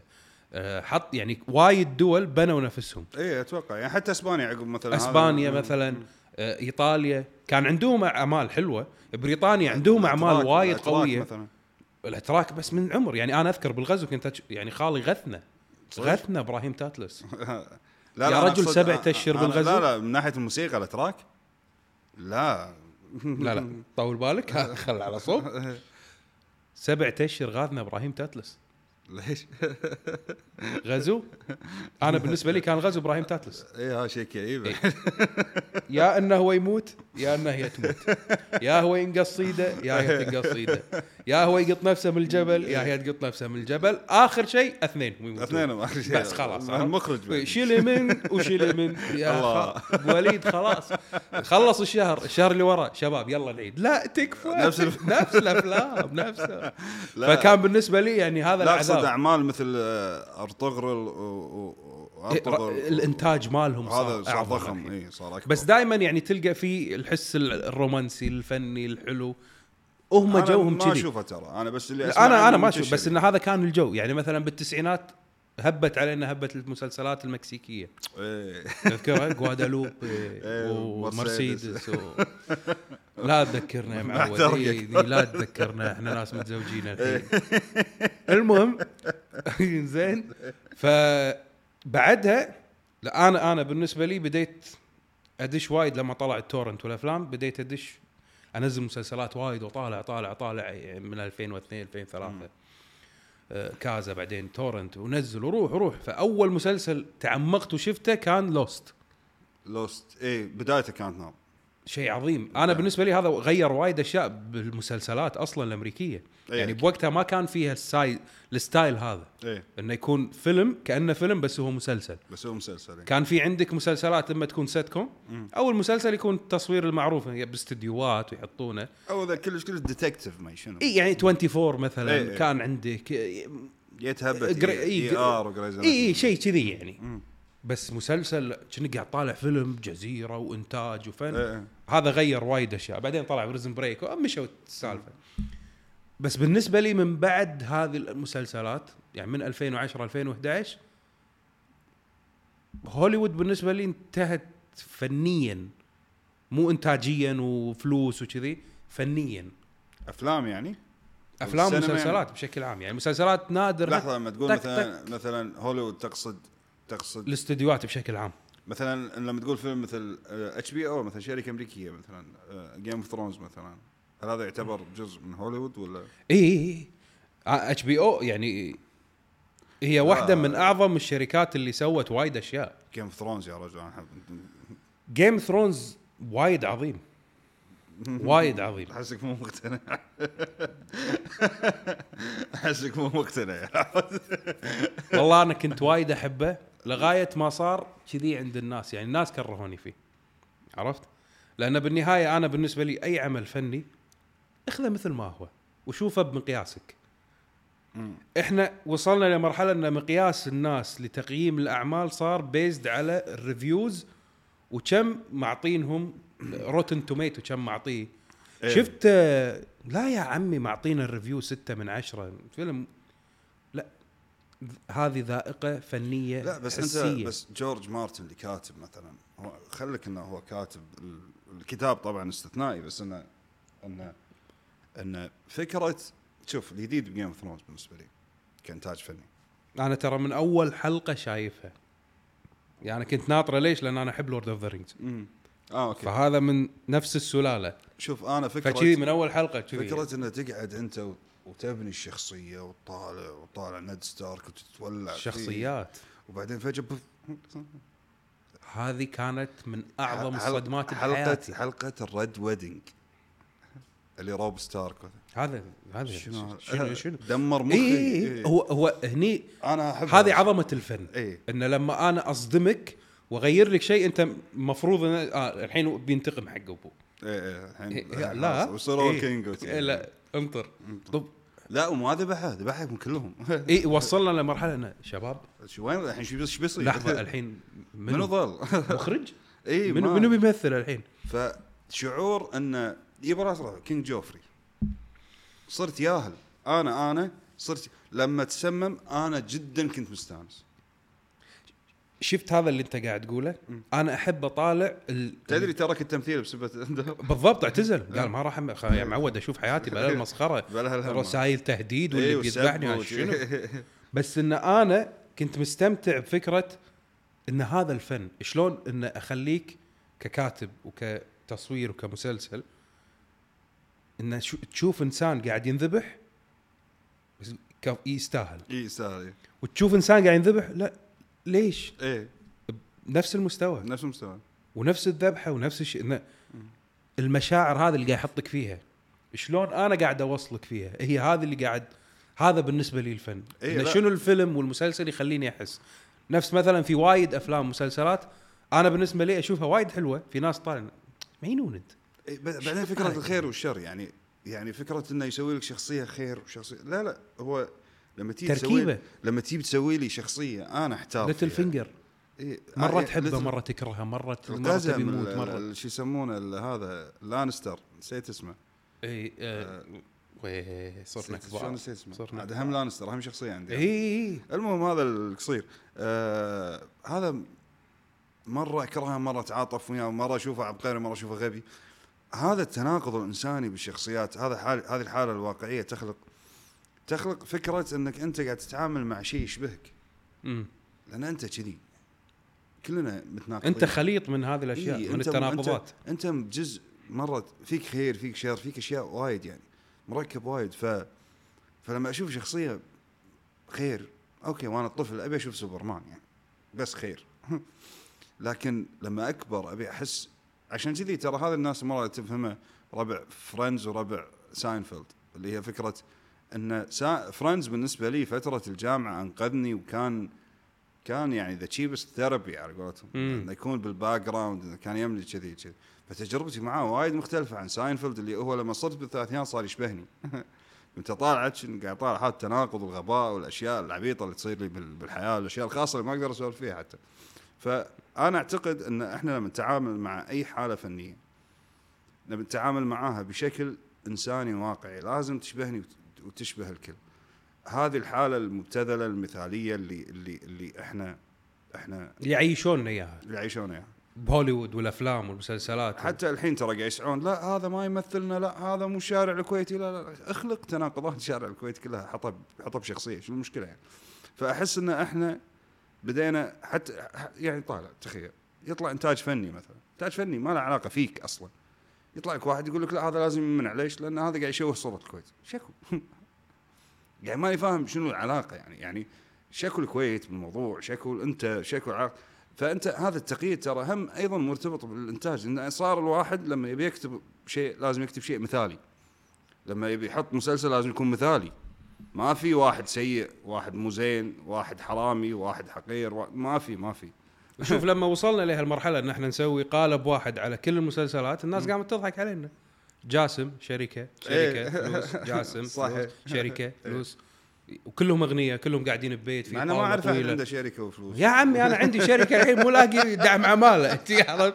والله لا عندي جاسم إيه، ما- ولا عندي يعني. يعني أنت عمرك شفت أحد قاعد يتهاوش على الورث ولا شيء محترقه تكفى ثلاث أرباع اللي يتهاوشون عندنا على ورث على 10000 ولا 5000 دينار إيه، على هذا. ويحط لك بالمسلسل انه عنده ملايين الملايين وينها منو هذا؟ اي منو هذا؟ وين؟ هذا ما يتهاوشون على الورث أخيرا أنا طولت عليك لا يا حبيبي بس السوالف معاك صراحة يا بعد جدا والله وأنا أنت راعي باخ صح؟ إيه إنزين. أبيك تعطيني ثلاث مقطوعات؟ حق باخ. مو باخ بشكل عام. ثلاث مقطوعات. تعال في واحد ما سولفنا يعني أنا هذا وايد شي أحسه ولا مرة سمعت موسيقاته حسيت بالحزن. أحس كلها فيها شي وناسة معلي وعمر خيرت. إيه لا كل- كله حب كله ما شنو كله نفس يعني. هو ترى عمر خيرت لأن لأن كل المؤلفات اللي قاعد تسمعها هي ألفت لأفلام ترى. بالضبط. إي فعلى حسب المشهد اللي هو فيه. كذي. آه. أبي ثلاث مقطوعات حق ثلاث فنانين. مو لازم يكون قديم جديد بس إن هذيل الثلاثة أثروا فيك وشنو يعني تنصحنا نسمعهم؟ أنا أعتقد إن كونشيرتو إلجر مال تشيلو اسمه إلجر كونشيرتو التشيلو إنزين. و كونشيرتو باخ كمان A minor و مقطوعتي اللي مهووس فيها. Partita D minor مالت باخ. هذا الحين أنا راح أسمعها. الحين راح تكفى والله بس شي بس اسمع و... و... ولا تفكر. لا تفكر شنو قصده شنو مو قصده. لا بس تفكر عيش. معاها؟ بس اسكت واسمع كذي يعني. راح تشوف نفسك انت انت قاعد تروح. يعني أنا قبل كنت أنا هذا خطأي ترى كان. إيش يبي يوصل؟ شنو يبي نحس فيه؟ شنو ما أدري شنو. تبي غصب تطلع معنى من ورا اللي شيء لا لا. بعدين استوعبت مرة كنت قاعد مشغل كذي وقاعد رايح كان استوعب إنه لا لا أنا قاعد أروح. أنا وايد شاكر لك على هالدعوة يا حبيبي وأنا وايد تشرفت بشوفتك وأخيرا أعرفك من سنين أول مرة أشوفك يعني. بس آه، أبي أقول لك عسى الله يوفقك. أنا متأكد إن أنت إن شاء الله يا رب راح تسوي شيء وايد انت تستمتع فيه. هذا أهم شيء. و أنا الحين صرت ناطر الحلقة بشوفها. أنا أحس سولفت يعني- وايد وأحس إن أنا كنت طول الفترة وأنا قاعد أسولف مستمتع لدرجة إني قاعد أتشتت. مرات مرة هنيه مرات مرة هنيه مرات مرة أنا هذا اللي حابه بالموضوع إن إيه. أنا قاعد أستضيف ناس أنا قاعد أستمتع معهم وأستفيد.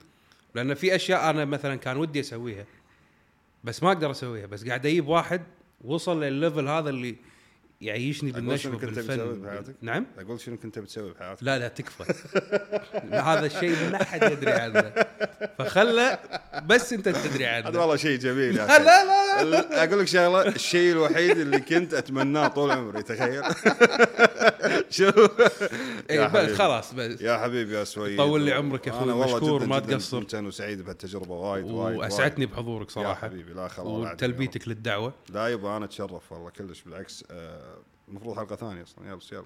انت بخير. بالعكس تامر طال يا عمرك حبيبي لا. انت بأي وقت تتشرف لا يا عمرك. راسي حبيبي, حبيبي.